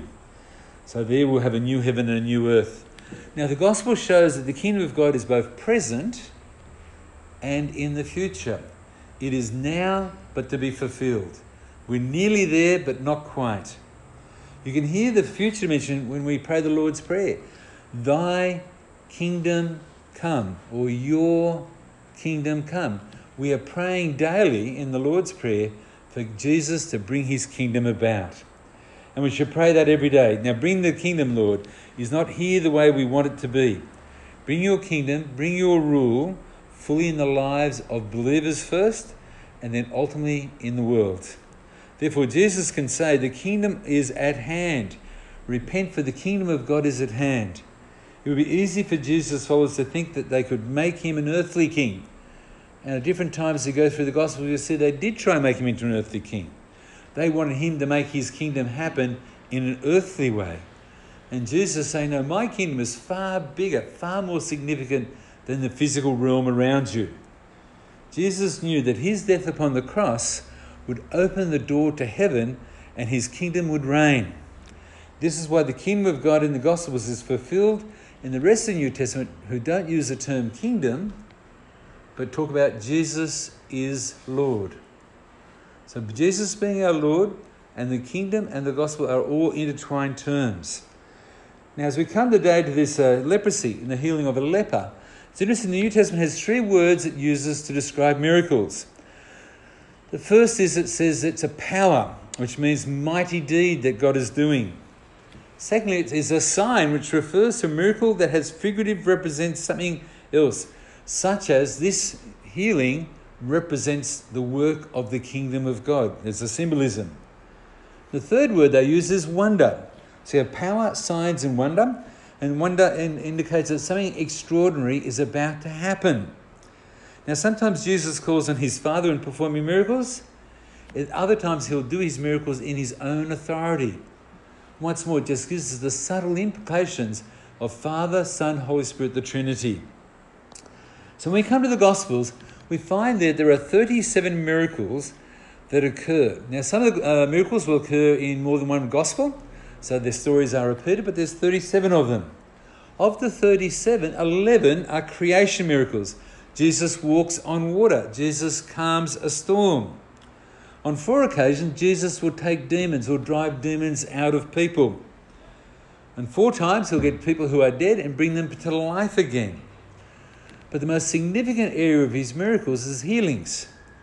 There are 20 different times that he performs healings. Now, sometimes it's described that healings are done in general to the community. Other times it's very specific and Jesus heals one person. So healings could be withered hands, could be blind who could see, disabled who could walk, the invalid, the paralytic, or deaf could once more hear. Now in Mark 1 we have this story. Now uh, just before it says this, immediately Jesus left the synagogue in the house of Simon and Andrew with James and John. So he's there with four disciples. Now Simon's mother-in-law lay ill with a fever. And so we have the uh, implication. It says 12 apostles.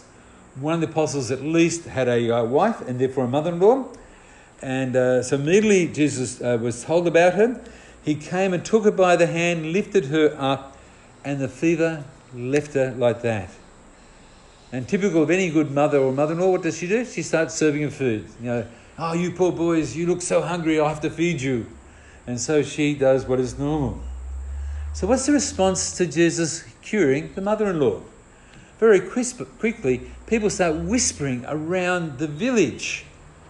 So it says in verse 32 that evening at sundown, they brought to him all who were sick or oppressed by demons, and the whole city was gathered together at the door. And he healed many who were sick with various diseases and cast out many demons. And he would not permit the demons to speak because they knew who he was. And so we see right at this very beginning, as Jesus starts his ministry, his ministry is very strong focus, saying, I want to preach the kingdom of God. I want to call people to repentance. But because of his love and compassion on those who are struggling, people just don't uh, hear the message only. They say, Oh, but I've got a sick relative. I've got to bring them straight away. So now let's turn to the leper. Why is this leper and why is leprosy so significant? Now, the term leprosy, it could be lepers or leprosy or leprous, it occurs 68 times in the Bible, 55 times in the Old Testament, 13 times in the New. So, what is leprosy? Now, it wasn't until 1873 that it was given a specific title called Hansen's disease. It was given that in 1873 when Gerard Hansen described the leprous uh, bacillus. It was only at this point did leprosy finally have a definition for what was happening. Now, for many separate, uh, centuries, leprosy was considered a curse of God and was often associated with sin. The earliest record we've been uh, able to find of leprosy is about 600 BC. So it's a disease that has been part of uh, most countries in the uh, area of uh, Bible lands for centuries. But what's the trouble with leprosy? It did not kill you, but it did last forever, and your body would slowly exhaustively waste away to nothing. You would linger there with your body deforming and your tissues degenerating. Many have thought that leprosy was a skin disease. In reality, it's actually a nerve disease, would be a better classification. Now, the Bible uses the term leprosy, but it covers not just leprosy as in what we use today, but any of those major skin diseases. So it covers a far broader uh, uh, spectrum that even includes things like mold and mildew. Now, in the Old Testament, God said that when there were lepers among the people of Israel, they should be carefully quarantined and examined. We see that in Leviticus 13 and 14. So, what did that mean? If you were a leper, you had to dress like people who were mourning for the dead. So, the very clothes you wore were that of a funeral. Because people considered that you were the living dead. How devastating would it be if you caught leprosy? As you walked through the streets, you had to yell out as people came near you, unclean, unclean, unclean. And those words be on your lips every moment of the day. A rabbi from the time of Jesus boasted that he'd throw rocks at lepers to keep them far away from him. And people at the time of Jesus spoke very harshly about people who had leprosy. Now, Jesus freely touched people with leprosy.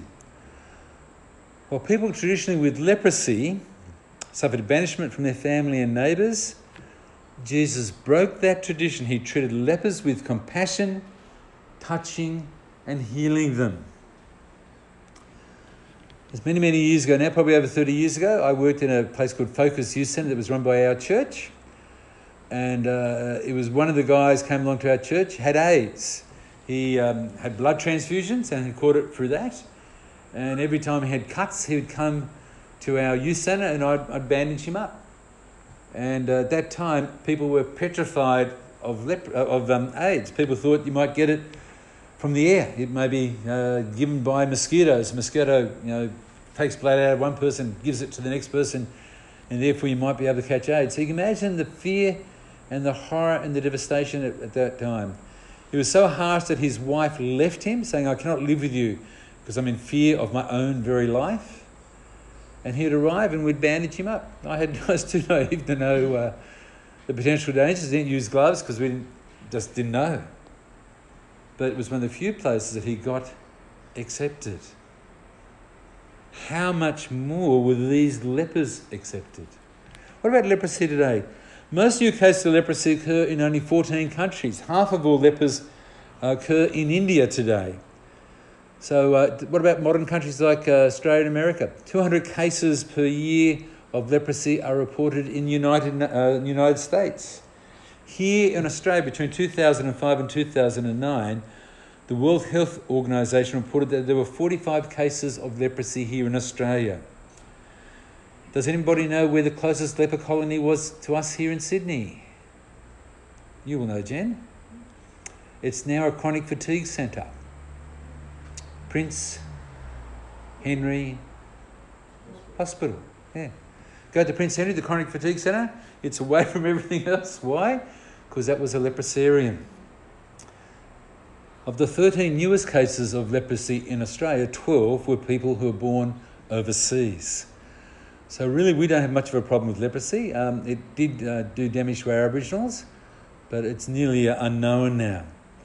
However, our neighbours, New Guinea has 388 cases in 2015, and Timor, the new country that has uh, been greatly impacted by the Presbyterian Church, has 111 cases of leprosy.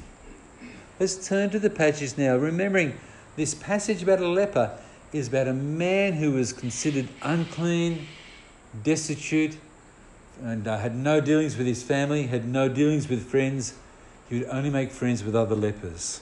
So there in Mark 1, verse 40, a leper came to Jesus, imploring him and kneeling beside him. If you will, you can make me clean. You man, this man is just begging his heart out for Jesus to heal him. Now, Luke uh, describes this whole man as being full of leprosy there in Luke chapter 5, verse 12. What does that mean? I mean, this man's leprosy was full blown, it was at the last advanced stages. The whole man's body and his life was rotting before your eyes. What does Jesus do there in verse 41? Moved with pity, he stretched out his hand and he touched him and said, I will be clean. Now, it was against the Bible and against Jewish ceremonial law to touch a leper. Yet Jesus did not break the law because as soon as he touched the man, he was no longer a leper, but he was clean. Verse 42 Immediately the leprosy left him, he became clean.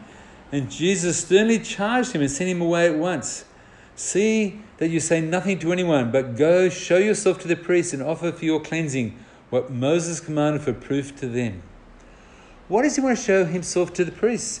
Jesus told the leper to go to the priests so they could carry out the ceremonial uh, cleaning and say the leper is cleansed, but far deeper is to say this incurable disease is cured.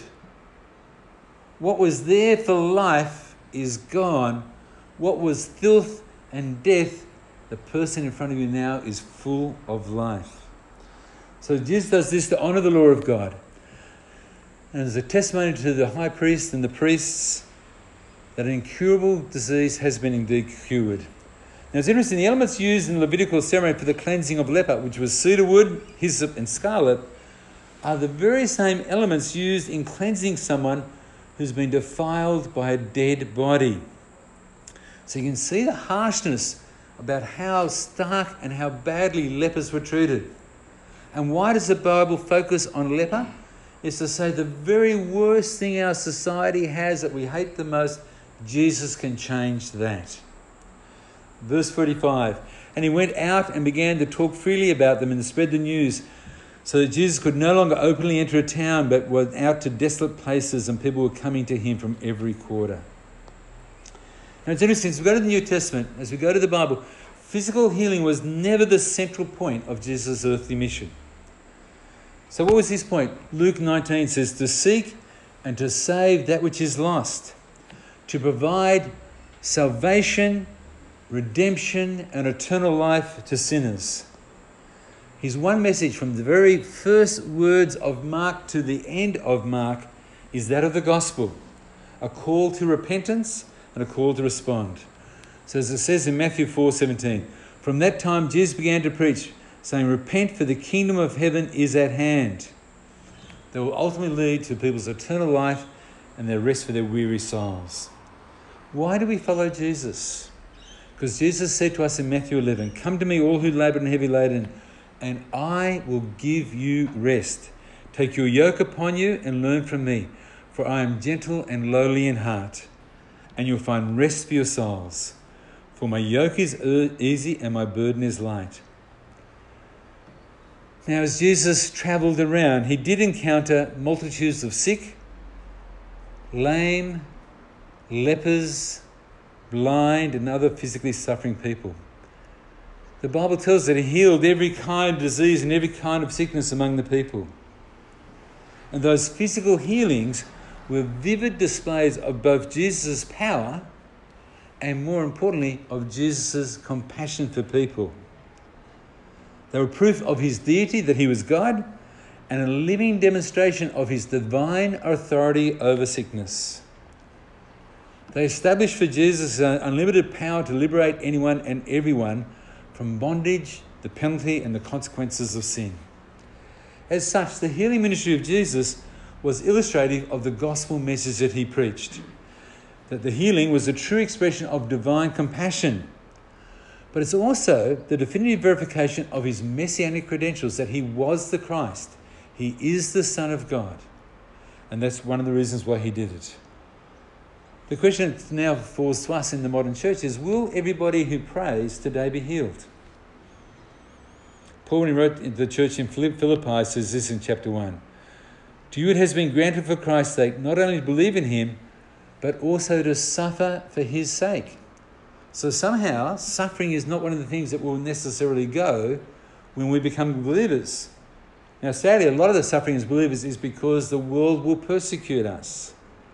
But when the gospel is announced, there is both the physical healings are merely symbolizing a far more vital and far more lasting message, and a message which is far more real and far more momentous. Yes, healing brings temporary relief, but Jesus' purpose was eternal relief. Yes, healings will bring you temporary satisfaction, but our true satisfaction is found on the day we start in heaven. This just want to finish with these words from 2 Corinthians 4. So do not lose heart. Though our outer self is wasting away, our inner self is being renewed day by day. For this light, momentary affliction is preparing us for an eternal weight of glory beyond our comparison. As we look not to the things that are seen, but to the things that are unseen. For the things that are seen are transient, the things that are unseen are eternal. There are healings today, and if someone was sick in our church, the first thing I do would be pray for that person to be healed. And many times that person may be healed by God. I've had the joy of seeing people with cancer who are healed. We had one lovely lady who um, was about to go under the knife and the doctor said, The day before surgery, I just want to do one final inspection before we operate on you the next day. And she comes in and says, Look, I'm sorry, the test didn't seem to work. Can we test you a second time? And she says, All right, fair enough then. He's got tested a second time. Says, Look, I'm sure, you know, I know the cancer's there, but the machine's not reading properly. We're going to test you a third time, but on a different machine. And if Kamani came back and said, Look, I don't know what to do, this is really embarrassing. Tomorrow we're going to operate on cancer, but today it's not there. I don't know what to do. Do you mind if I operate anyway just to see what's not there? And she graciously allowed him to look, and he came back and said, No cancer there whatsoever. But it was there on the screen beforehand. It really frustrated the poor doctor. But she had been prayed for. She had been loved by her church. And by God in His mercy, at that moment in time, brought about healing.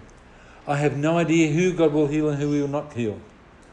I will pray for healing, living in God's hands.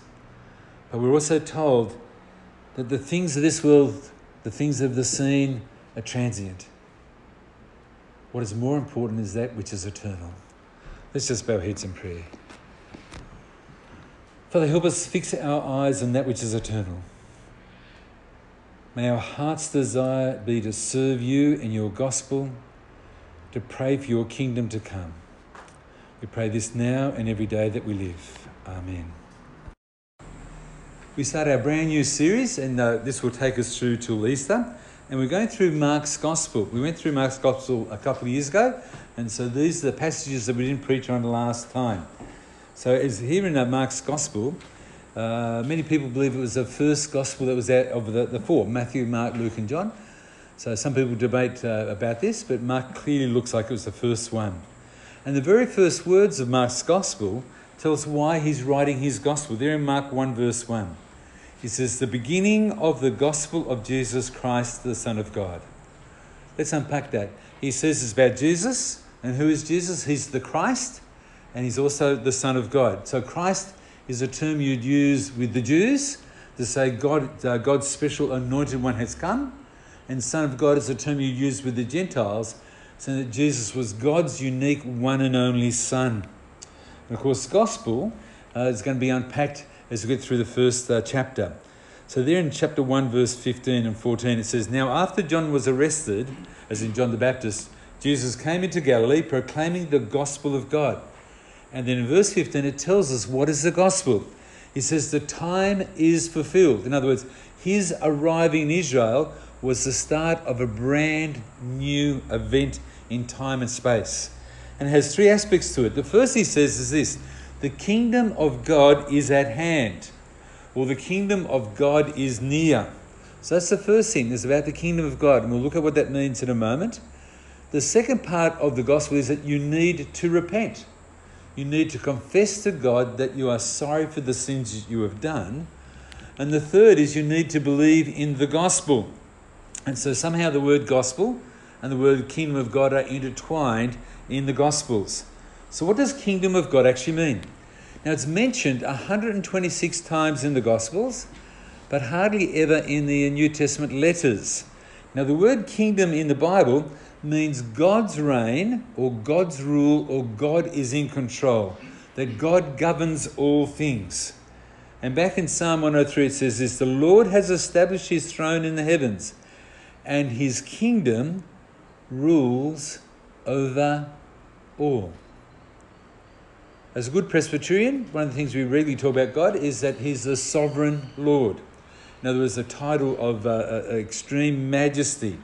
Now, since God's purpose for the world is to save people for himself, he needs to renew the world for its people. So his kingly rule implies that he wants to save us and redeem us, and that is the core purpose of his kingdom happening. So that when Jesus dies to save sinners who repent, where do we see God's reign? First of all, we see God's reign in the heart of believers. So every believer has a relationship with God and their aim is to fight Satan, sin, and death. The second way we see the kingdom of God is as we meet together as believers in the church, the body of Christ, we are gathering as citizens of a new kingdom, not dominated by the views of the world, but dominated by the views of Christ. That's why the church so often clashes with society. Society says, This is our value and we'll say, but this is our value. Now it's interesting, things like humility, we take humility now as the norm.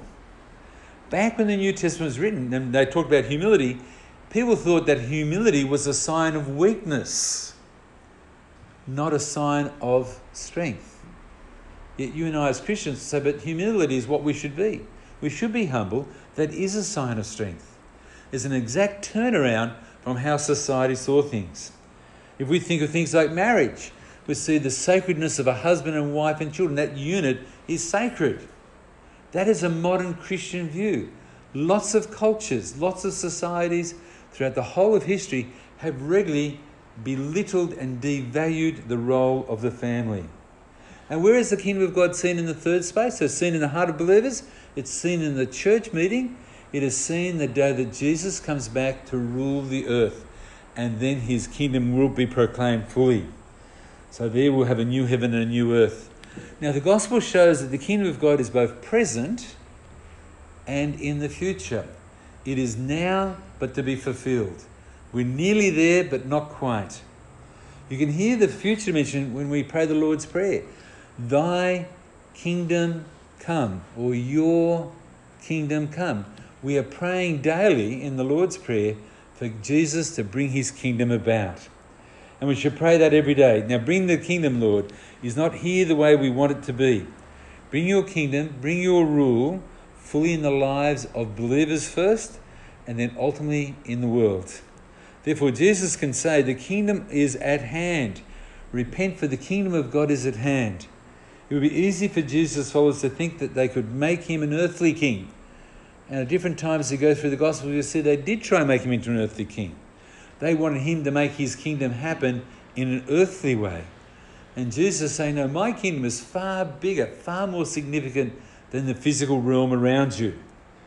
Jesus knew that his death upon the cross would open the door to heaven and his kingdom would reign. This is why the kingdom of God in the Gospels is fulfilled in the rest of the New Testament, who don't use the term kingdom, but talk about Jesus is Lord. So Jesus being our Lord and the kingdom and the gospel are all intertwined terms. Now, as we come today to this uh, leprosy and the healing of a leper, It's interesting, the New Testament has three words it uses to describe miracles. The first is it says it's a power, which means mighty deed that God is doing. Secondly, it is a sign which refers to a miracle that has figurative represents something else, such as this healing represents the work of the kingdom of God. There's a symbolism. The third word they use is wonder. So you have power, signs, and wonder. And wonder indicates that something extraordinary is about to happen. Now, sometimes Jesus calls on his Father in performing miracles. At other times, he'll do his miracles in his own authority. Once more, it just gives us the subtle implications of Father, Son, Holy Spirit, the Trinity. So when we come to the Gospels, we find that there are 37 miracles that occur. Now, some of the uh, miracles will occur in more than one Gospel, so their stories are repeated, but there's 37 of them. Of the 37, 11 are creation miracles. Jesus walks on water, Jesus calms a storm. On four occasions, Jesus will take demons or drive demons out of people. And four times, he'll get people who are dead and bring them to life again. But the most significant area of his miracles is healings. There are 20 different times that he performs healings. Now, sometimes it's described that healings are done in general to the community. Other times it's very specific and Jesus heals one person. So healings could be withered hands, could be blind who could see, disabled who could walk, the invalid, the paralytic, or deaf could once more hear. Now in Mark 1 we have this story. Now uh, just before it says this, immediately Jesus left the synagogue in the house of Simon and Andrew with James and John. So he's there with four disciples. Now Simon's mother-in-law lay ill with a fever. And so we have the uh, implication. It says 12 apostles. One of the apostles at least had a uh, wife and therefore a mother-in-law. And uh, so immediately Jesus uh, was told about her. He came and took her by the hand, lifted her up, and the fever left her like that. And typical of any good mother or mother-in-law, what does she do? She starts serving him food. You know, oh, you poor boys, you look so hungry, I have to feed you. And so she does what is normal. So what's the response to Jesus curing the mother-in-law? Very crisp, quickly, people start whispering around the village. So it says in verse 32, that evening at sundown, they brought to him all who were sick or oppressed by demons, and the whole city was gathered together at the door. And he healed many who were sick with various diseases and cast out many demons. And he would not permit the demons to speak because they knew who he was. And so we see right at this very beginning, as Jesus starts his ministry, his ministry is very strong focus, saying, I want to preach the kingdom of God. I want to call people to repentance. But because of his love and compassion on those who are struggling, people just don't uh, hear the message only. They say, Oh, but I've got a sick relative. I've got to bring them straight away. So now let's turn to the leper. Why is this leper and why is leprosy so significant? Now, the term leprosy, it could be lepers, or leprosy or leprous, it occurs 68 times in the Bible, 55 times in the Old Testament, 13 times in the New. So, what is leprosy? Now, it wasn't until 1873 that it was given a specific title called Hansen's disease. It was given that in 1873 when Gerard Hansen described the leprous uh, bacillus. It was only at this point did leprosy finally have a definition for what was happening. Now, for many separate, uh, centuries, leprosy was considered a curse of God and was often associated with sin. The earliest record we've been uh, able to find of leprosy is about 600 BC. So it's a disease that has been part of uh, most countries in the uh, area of uh, Bible lands for centuries. But what's the trouble with leprosy? It did not kill you but it did last forever, and your body would slowly, exhaustively waste away to nothing. You would linger there with your body deforming and your tissues degenerating. Many have thought that leprosy was a skin disease. In reality, it's actually a nerve disease, would be a better classification. Now, the Bible uses the term leprosy but it covers not just leprosy as in what we use today, but any of those major skin diseases. So it covers a far broader uh, uh, spectrum that even includes things like mold and mildew. Now, in the Old Testament, God said that when there were lepers among the people of Israel, They should be carefully quarantined and examined. We see that in Leviticus 13 and 14. So, what did that mean? If you were a leper, you had to dress like people who were mourning for the dead. So, the very clothes you wore were that of a funeral. Because people considered that you were the living dead. How devastating would it be if you caught leprosy? As you walked through the streets, you had to yell out as people came near you, unclean, unclean, unclean. And those words be on your lips every moment of the day. A rabbi from the time of Jesus boasted that he would throw rocks at lepers to keep them far away from him. And people at the time of Jesus spoke very harshly about people who had leprosy. Now, Jesus freely touched people with leprosy. While people traditionally with leprosy suffered banishment from their family and neighbours, Jesus broke that tradition. He treated lepers with compassion, touching and healing them. As many, many years ago now, probably over 30 years ago, I worked in a place called Focus Youth Centre that was run by our church. And uh, it was one of the guys came along to our church, had AIDS. He um, had blood transfusions and he caught it through that. And every time he had cuts, he would come to our youth centre and I'd, I'd bandage him up. And uh, at that time, people were petrified of, lep- uh, of um, AIDS. People thought you might get it from the air. It may be uh, given by mosquitoes. Mosquito, you know, takes blood out of one person, gives it to the next person, and therefore you might be able to catch AIDS. So you can imagine the fear and the horror and the devastation at, at that time. It was so harsh that his wife left him, saying, I cannot live with you because I'm in fear of my own very life. And he'd arrive and we'd bandage him up. I, had, too naive to know uh, the potential dangers. Didn't use gloves because we didn't, just didn't know. But it was one of the few places that he got accepted. How much more were these lepers accepted? What about leprosy today? Most new cases of leprosy occur in only 14 countries. Half of all lepers occur in India today. So, uh, what about modern countries like uh, Australia and America? 200 cases per year of leprosy are reported in United uh, United States. Here in Australia, between 2005 and 2009, the World Health Organization reported that there were 45 cases of leprosy here in Australia. Does anybody know where the closest leper colony was to us here in Sydney? You will know, Jen. It's now a chronic fatigue centre. Prince Henry Hospital. Yeah.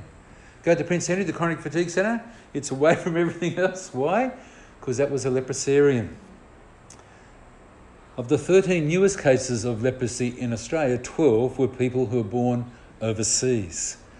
So, really, we don't have much of a problem with leprosy. Um, it did uh, do damage to our Aboriginals, but it's nearly unknown now. However, our neighbours, New Guinea has 388 cases in 2015, and Timor, the new country that has uh, been greatly impacted by the Presbyterian Church, has 111 cases of leprosy. Let's turn to the passage now, remembering this passage about a leper is about a man who was considered unclean, destitute, and uh, had no dealings with his family, had no dealings with friends. He would only make friends with other lepers.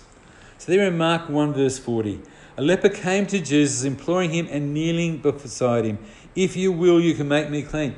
You man, this man is just begging his heart out for Jesus to heal him. Now, Luke uh, describes this whole man as being full of leprosy there in Luke chapter 5, verse 12. What does that mean? I mean, this man's leprosy was full blown, it was at the last advanced stages. The whole man's body and his life was rotting before your eyes. What does Jesus do there in verse 41? Moved with pity, he stretched out his hand and he touched him and said, I will be clean. Now, it was against the Bible and against Jewish ceremonial law to touch a leper. Yet Jesus did not break the law because as soon as he touched the man, he was no longer a leper, but he was clean. Verse 42 Immediately the leprosy left him, he became clean. And Jesus sternly charged him and sent him away at once. See that you say nothing to anyone, but go show yourself to the priest and offer for your cleansing what Moses commanded for proof to them. Why does he want to show himself to the priests? Jesus told the leper to go to the priests so they could carry out the ceremonial uh, cleaning and say the leper is cleansed, but far deeper is to say this incurable disease is cured. What was there for life is gone. What was filth and death, the person in front of you now is full of life. So Jesus does this to honor the law of God. And as a testimony to the high priest and the priests that an incurable disease has been indeed cured. Now it's interesting, the elements used in the Levitical ceremony for the cleansing of leper, which was cedar wood, hyssop, and scarlet, are the very same elements used in cleansing someone who's been defiled by a dead body. So you can see the harshness about how stark and how badly lepers were treated. And why does the Bible focus on leper? is to say the very worst thing our society has that we hate the most, Jesus can change that. Verse 45 And he went out and began to talk freely about them and spread the news, so that Jesus could no longer openly enter a town, but went out to desolate places, and people were coming to him from every quarter. Now it's interesting, as we go to the New Testament, as we go to the Bible, physical healing was never the central point of Jesus' earthly mission. So, what was his point? Luke 19 says, To seek and to save that which is lost, to provide salvation, redemption, and eternal life to sinners. His one message from the very first words of Mark to the end of Mark is that of the gospel a call to repentance and a call to respond. So, as it says in Matthew 4 17, from that time Jesus began to preach saying, Repent, for the kingdom of heaven is at hand. That will ultimately lead to people's eternal life and their rest for their weary souls. Why do we follow Jesus? Because Jesus said to us in Matthew 11, Come to me, all who labor and heavy laden, and I will give you rest. Take your yoke upon you and learn from me, for I am gentle and lowly in heart, and you'll find rest for your souls. For my yoke is uh, easy and my burden is light. Now, as Jesus traveled around, he did encounter multitudes of sick, lame, lepers, blind, and other physically suffering people. The Bible tells that he healed every kind of disease and every kind of sickness among the people. And those physical healings were vivid displays of both Jesus' power and, more importantly, of Jesus' compassion for people. They were proof of his deity, that he was God, and a living demonstration of his divine authority over sickness. They established for Jesus an unlimited power to liberate anyone and everyone from bondage, the penalty, and the consequences of sin. As such, the healing ministry of Jesus was illustrative of the gospel message that he preached that the healing was a true expression of divine compassion but it's also the definitive verification of his messianic credentials that he was the Christ. He is the Son of God. And that's one of the reasons why he did it. The question that now falls to us in the modern church is will everybody who prays today be healed? Paul, when he wrote to the church in Philippi, says this in chapter 1 To you it has been granted for Christ's sake not only to believe in him, but also to suffer for his sake so somehow, suffering is not one of the things that will necessarily go when we become believers.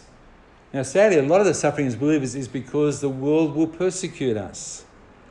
But when the gospel is announced, there is both the physical healings are merely symbolizing a far more vital and far more lasting message, and a message which is far more real far more momentous. Yes, healing brings temporary relief but Jesus' purpose was eternal relief. Yes, healings will bring you temporary satisfaction, but our true satisfaction is found on the day we start in heaven. This just want to finish with these words from 2 Corinthians 4. So do not lose heart. Though our outer self is wasting away, our inner self is being renewed day by day. For this light, momentary affliction is preparing us for an eternal weight of glory beyond our compar- comparison. As we look not to the things that are seen, but to the things that are unseen. For the things that are seen are transient, the things that are unseen are eternal. There are healings today, and if someone was sick in our church, the first thing I do would be pray for that person to be healed. And many times that person may be healed by God. I've had the joy of seeing people with cancer who are healed. We had one lovely lady who um, was about to go under the knife. And the doctor said, The day before surgery, I just want to do one final inspection before we operate on you the next day. And she comes in and says, Look, I'm sorry, the test didn't seem to work. Can we test you a second time? And she says, All right, fair enough then. He's got tested a second time. Look, I'm sure, you know, the, I know the cancer's there, but the machine's not reading properly. We're going to test you a third time, but on a different machine. And if Kamani came back and said, Look, I don't know what to do, this is really embarrassing. Tomorrow we're going to operate on cancer, but today it's not there. I don't know what to do. Do you mind if I operate anyway just to see what's not there? And she graciously allowed him to look, and he came back and said, No cancer there whatsoever. But it was there on the screen beforehand. It really frustrated the poor doctor. But she had been prayed for. She had been loved by her church. And by God in His mercy, at that moment in time, brought about healing. I have no idea who God will heal and who He will not heal. I will pray for healing, living in God's hands. But we're also told that the things of this world, the things of the seen, are transient. What is more important is that which is eternal. Let's just bow heads in prayer. Father, help us fix our eyes on that which is eternal. May our heart's desire be to serve you and your gospel, to pray for your kingdom to come. We pray this now and every day that we live. Amen. We start our brand new series, and uh, this will take us through till Easter. And we're going through Mark's Gospel. We went through Mark's Gospel a couple of years ago, and so these are the passages that we didn't preach on the last time. So, as here in uh, Mark's Gospel, uh, many people believe it was the first Gospel that was out of the, the four Matthew, Mark, Luke, and John. So, some people debate uh, about this, but Mark clearly looks like it was the first one. And the very first words of Mark's Gospel tell us why he's writing his Gospel. There in Mark 1, verse 1. He says, The beginning of the Gospel of Jesus Christ, the Son of God. Let's unpack that. He says it's about Jesus. And who is Jesus? He's the Christ, and he's also the Son of God. So, Christ is a term you'd use with the Jews to say God, uh, God's special anointed one has come. And Son of God is a term you use with the Gentiles, saying that Jesus was God's unique one and only Son. And of course, Gospel uh, is going to be unpacked as we get through the first uh, chapter. So, there in chapter 1, verse 15 and 14, it says, Now after John was arrested, as in John the Baptist, Jesus came into Galilee proclaiming the gospel of God. And then in verse 15, it tells us what is the gospel. He says, The time is fulfilled. In other words, his arriving in Israel was the start of a brand new event in time and space. And it has three aspects to it. The first he says is this the kingdom of God is at hand, or the kingdom of God is near. So that's the first thing, is about the kingdom of God. And we'll look at what that means in a moment. The second part of the gospel is that you need to repent. You need to confess to God that you are sorry for the sins you have done. And the third is you need to believe in the gospel. And so somehow the word gospel and the word kingdom of God are intertwined in the gospels. So, what does kingdom of God actually mean? Now, it's mentioned 126 times in the gospels, but hardly ever in the New Testament letters. Now, the word kingdom in the Bible means God's reign or God's rule or God is in control, that God governs all things. And back in Psalm 103, it says this The Lord has established his throne in the heavens, and his kingdom rules over all. As a good Presbyterian, one of the things we regularly talk about God is that he's the sovereign Lord. In other words, a title of uh, uh, extreme majesty. Now, since God's purpose for the world is to save people for himself, he needs to renew the world for its people. So his kingly rule implies that he wants to save us and redeem us, and that is the core purpose of his kingdom happening. So that when Jesus dies to save sinners who repent, where do we see God's reign? First of all, we see God's reign in the heart of believers. So every believer has a relationship with God, and their aim is to fight Satan, sin, and death. The second way we see the kingdom of God is as we meet together as believers in the church, the body of Christ, we are gathering as citizens of a new kingdom, not dominated by the views of the world, but dominated by the views of Christ. That's why the church so often clashes with society. Society says, This is our value. And we'll say, But this is our value. Now it's interesting. Things like humility, we take humility now as the norm. Back when the New Testament was written and they talked about humility, people thought that humility was a sign of weakness, not a sign of strength. Yet you and I, as Christians, say, but humility is what we should be. We should be humble. That is a sign of strength. There's an exact turnaround from how society saw things. If we think of things like marriage, we see the sacredness of a husband and wife and children. That unit is sacred. That is a modern Christian view.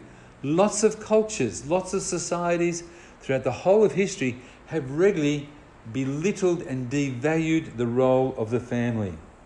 And where is the kingdom of God seen in the third space? It's seen in the heart of believers, it's seen in the church meeting, it is seen the day that Jesus comes back to rule the earth, and then his kingdom will be proclaimed fully. So there we'll have a new heaven and a new earth. Now, the gospel shows that the kingdom of God is both present and in the future. It is now, but to be fulfilled. We're nearly there, but not quite. You can hear the future mentioned when we pray the Lord's Prayer Thy kingdom come, or Your kingdom come. We are praying daily in the Lord's Prayer for Jesus to bring His kingdom about. And we should pray that every day. Now, bring the kingdom, Lord, is not here the way we want it to be. Bring your kingdom, bring your rule fully in the lives of believers first, and then ultimately in the world. Therefore, Jesus can say, The kingdom is at hand. Repent, for the kingdom of God is at hand. It would be easy for Jesus' followers to think that they could make him an earthly king.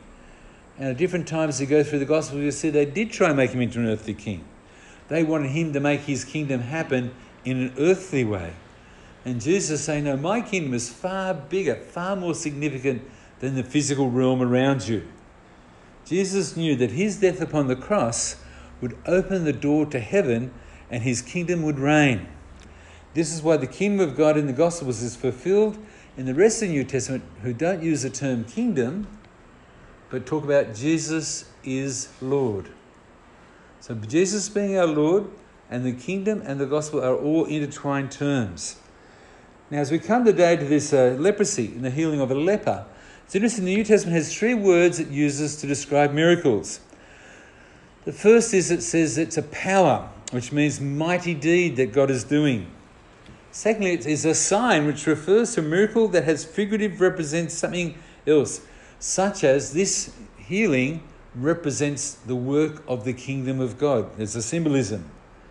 The third word they use is wonder. So you have power, signs, and wonder. And wonder indicates that something extraordinary is about to happen. Now, sometimes Jesus calls on his Father in performing miracles. At other times, he'll do his miracles in his own authority. Once more, it just gives us the subtle implications of Father, Son, Holy Spirit, the Trinity. So when we come to the Gospels, we find that there are 37 miracles that occur. Now, some of the uh, miracles will occur in more than one gospel, so their stories are repeated, but there's 37 of them. Of the 37, 11 are creation miracles. Jesus walks on water, Jesus calms a storm. On four occasions, Jesus will take demons or drive demons out of people. And four times, he'll get people who are dead and bring them to life again. But the most significant area of his miracles is healings.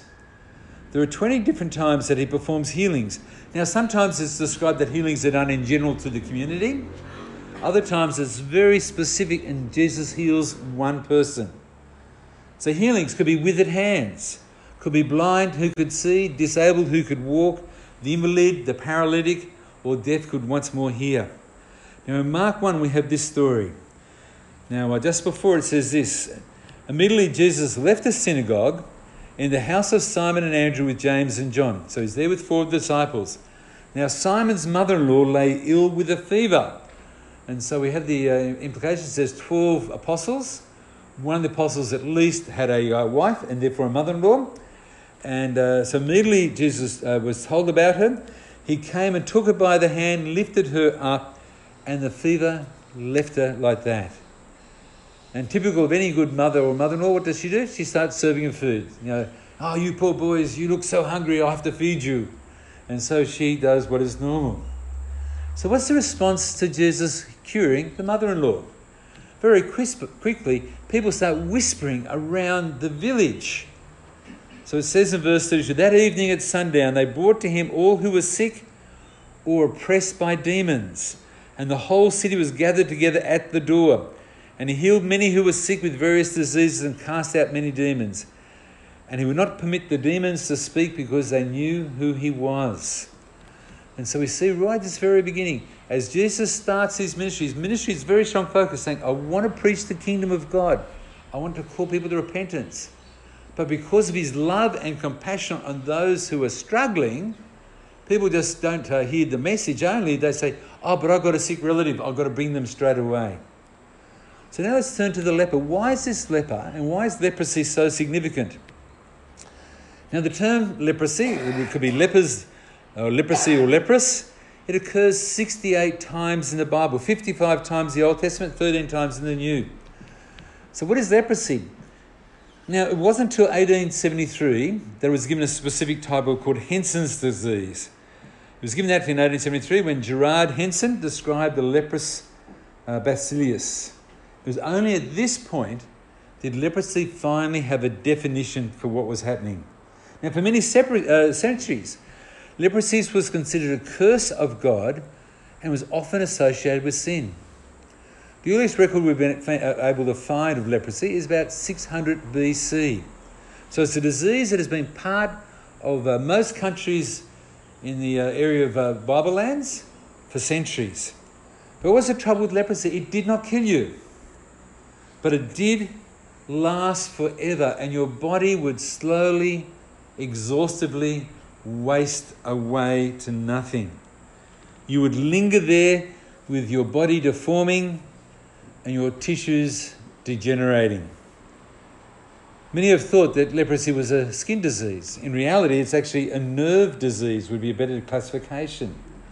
Now, the Bible uses the term leprosy, but it covers not just leprosy as in what we use today, but any of those major skin diseases. So it covers a far broader uh, uh, spectrum that even includes things like mold and mildew. Now, in the Old Testament, God said that when there were lepers among the people of Israel, they should be carefully quarantined and examined. We see that in Leviticus 13 and 14. So, what did that mean? If you were a leper, you had to dress like people who were mourning for the dead. So, the very clothes you wore were that of a funeral. Because people considered that you were the living dead. How devastating would it be if you caught leprosy? As you walked through the streets, you had to yell out as people came near you, unclean, unclean, unclean. And those words be on your lips every moment of the day. A rabbi from the time of Jesus boasted that he'd throw rocks at lepers to keep them far away from him. And people at the time of Jesus spoke very harshly about people who had leprosy. Now, Jesus freely touched people with leprosy.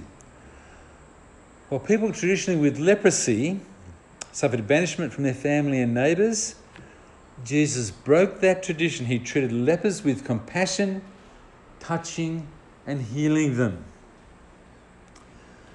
As many, many years ago now, probably over 30 years ago, I worked in a place called Focus Youth Centre that was run by our church.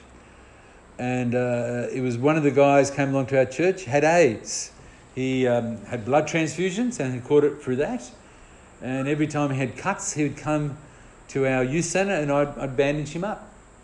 And uh, at that time, people were petrified of, lep- of um, AIDS. People thought you might get it from the air. It may be uh, given by mosquitoes. Mosquito, you know, takes blood out of one person, gives it to the next person, and therefore you might be able to catch AIDS. So you can imagine the fear and the horror and the devastation at, at that time.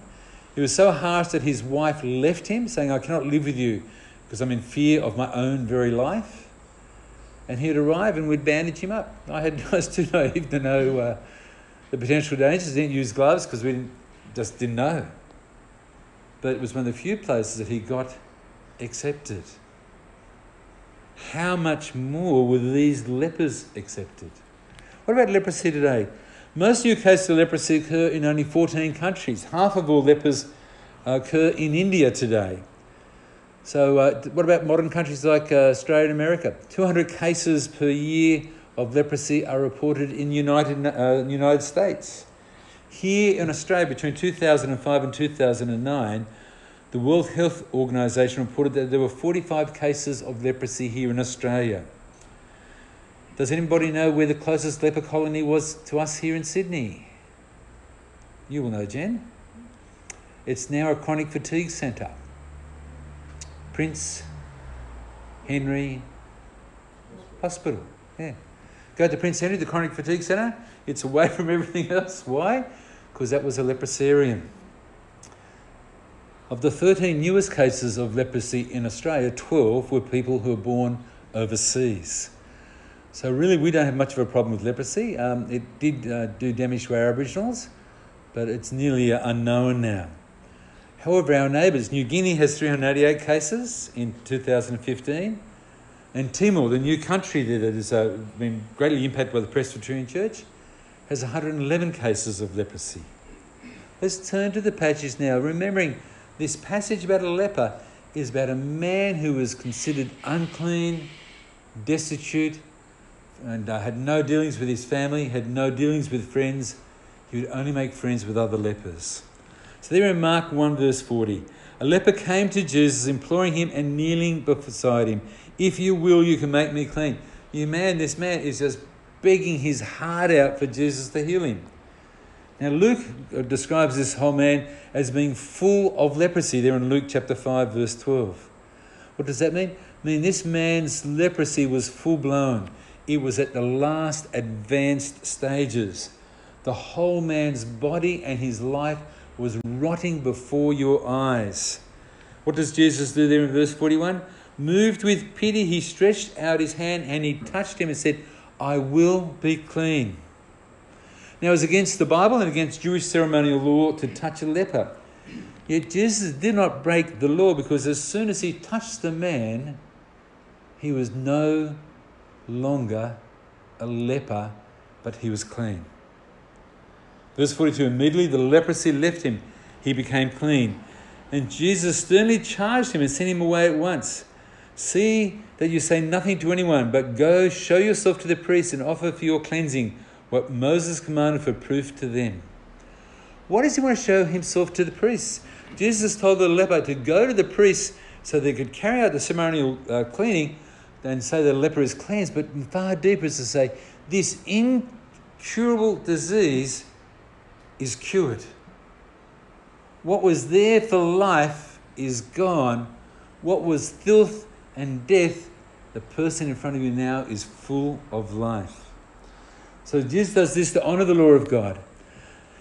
And as a testimony to the high priest and the priests that an incurable disease has been indeed cured.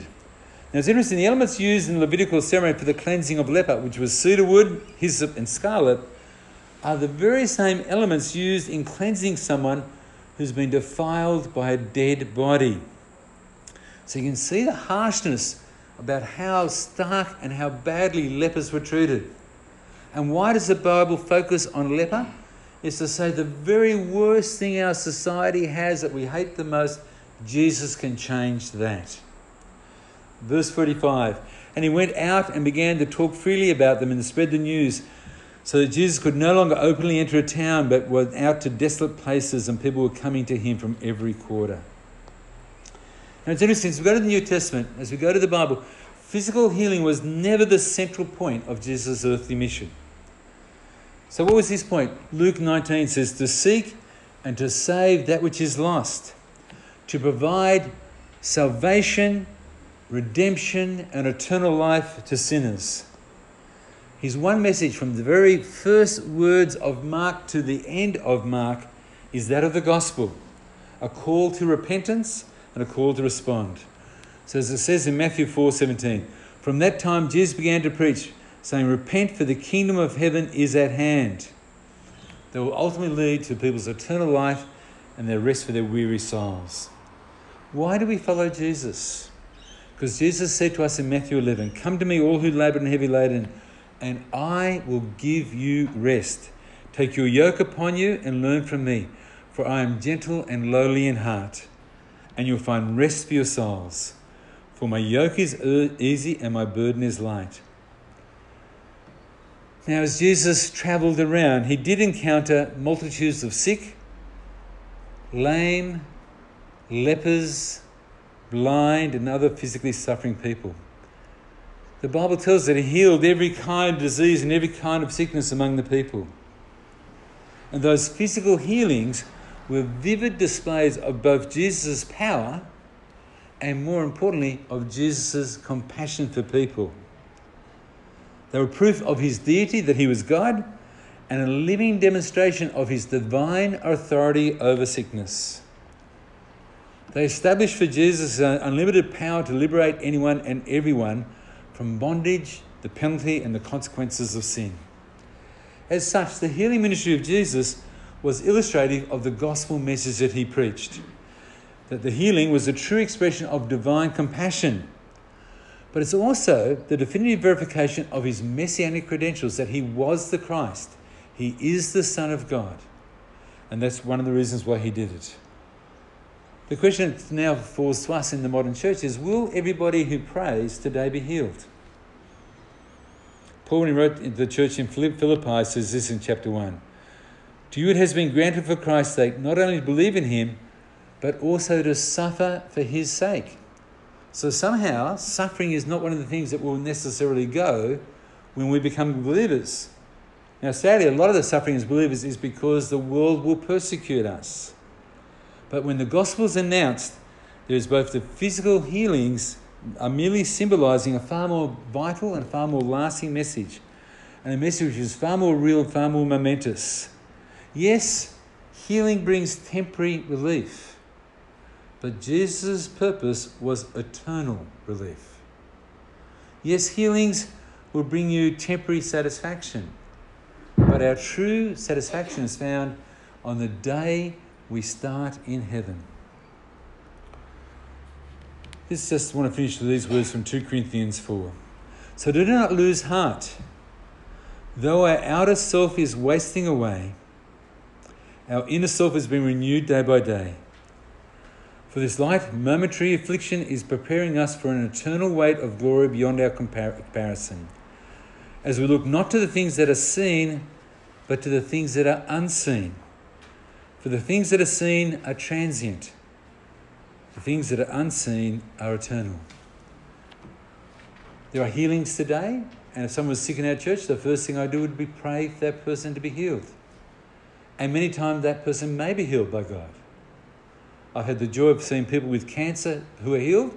We had one lovely lady who um, was about to go under the knife and the doctor said, The day before surgery, I just want to do one final inspection before we operate on you the next day. And she comes in and she says, Look, I'm sorry, the test didn't seem to work. Can we test you a second time?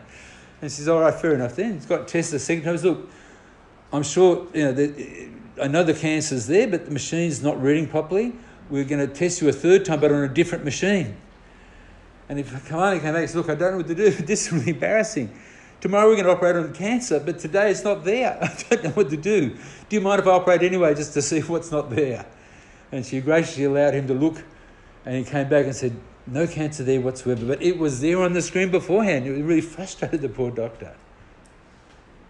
But she had been prayed for. She had been loved by her church.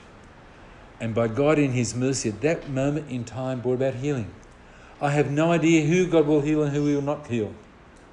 I will pray for healing, living in God's hands. But we're also told that the things of this world, the things of the seen, are transient. What is more important is that which is eternal. Let's just bow heads in prayer. Father, help us fix our eyes on that which is eternal. May our heart's desire be to serve you and your gospel, to pray for your kingdom to come. We pray this now and every day that we live. Amen.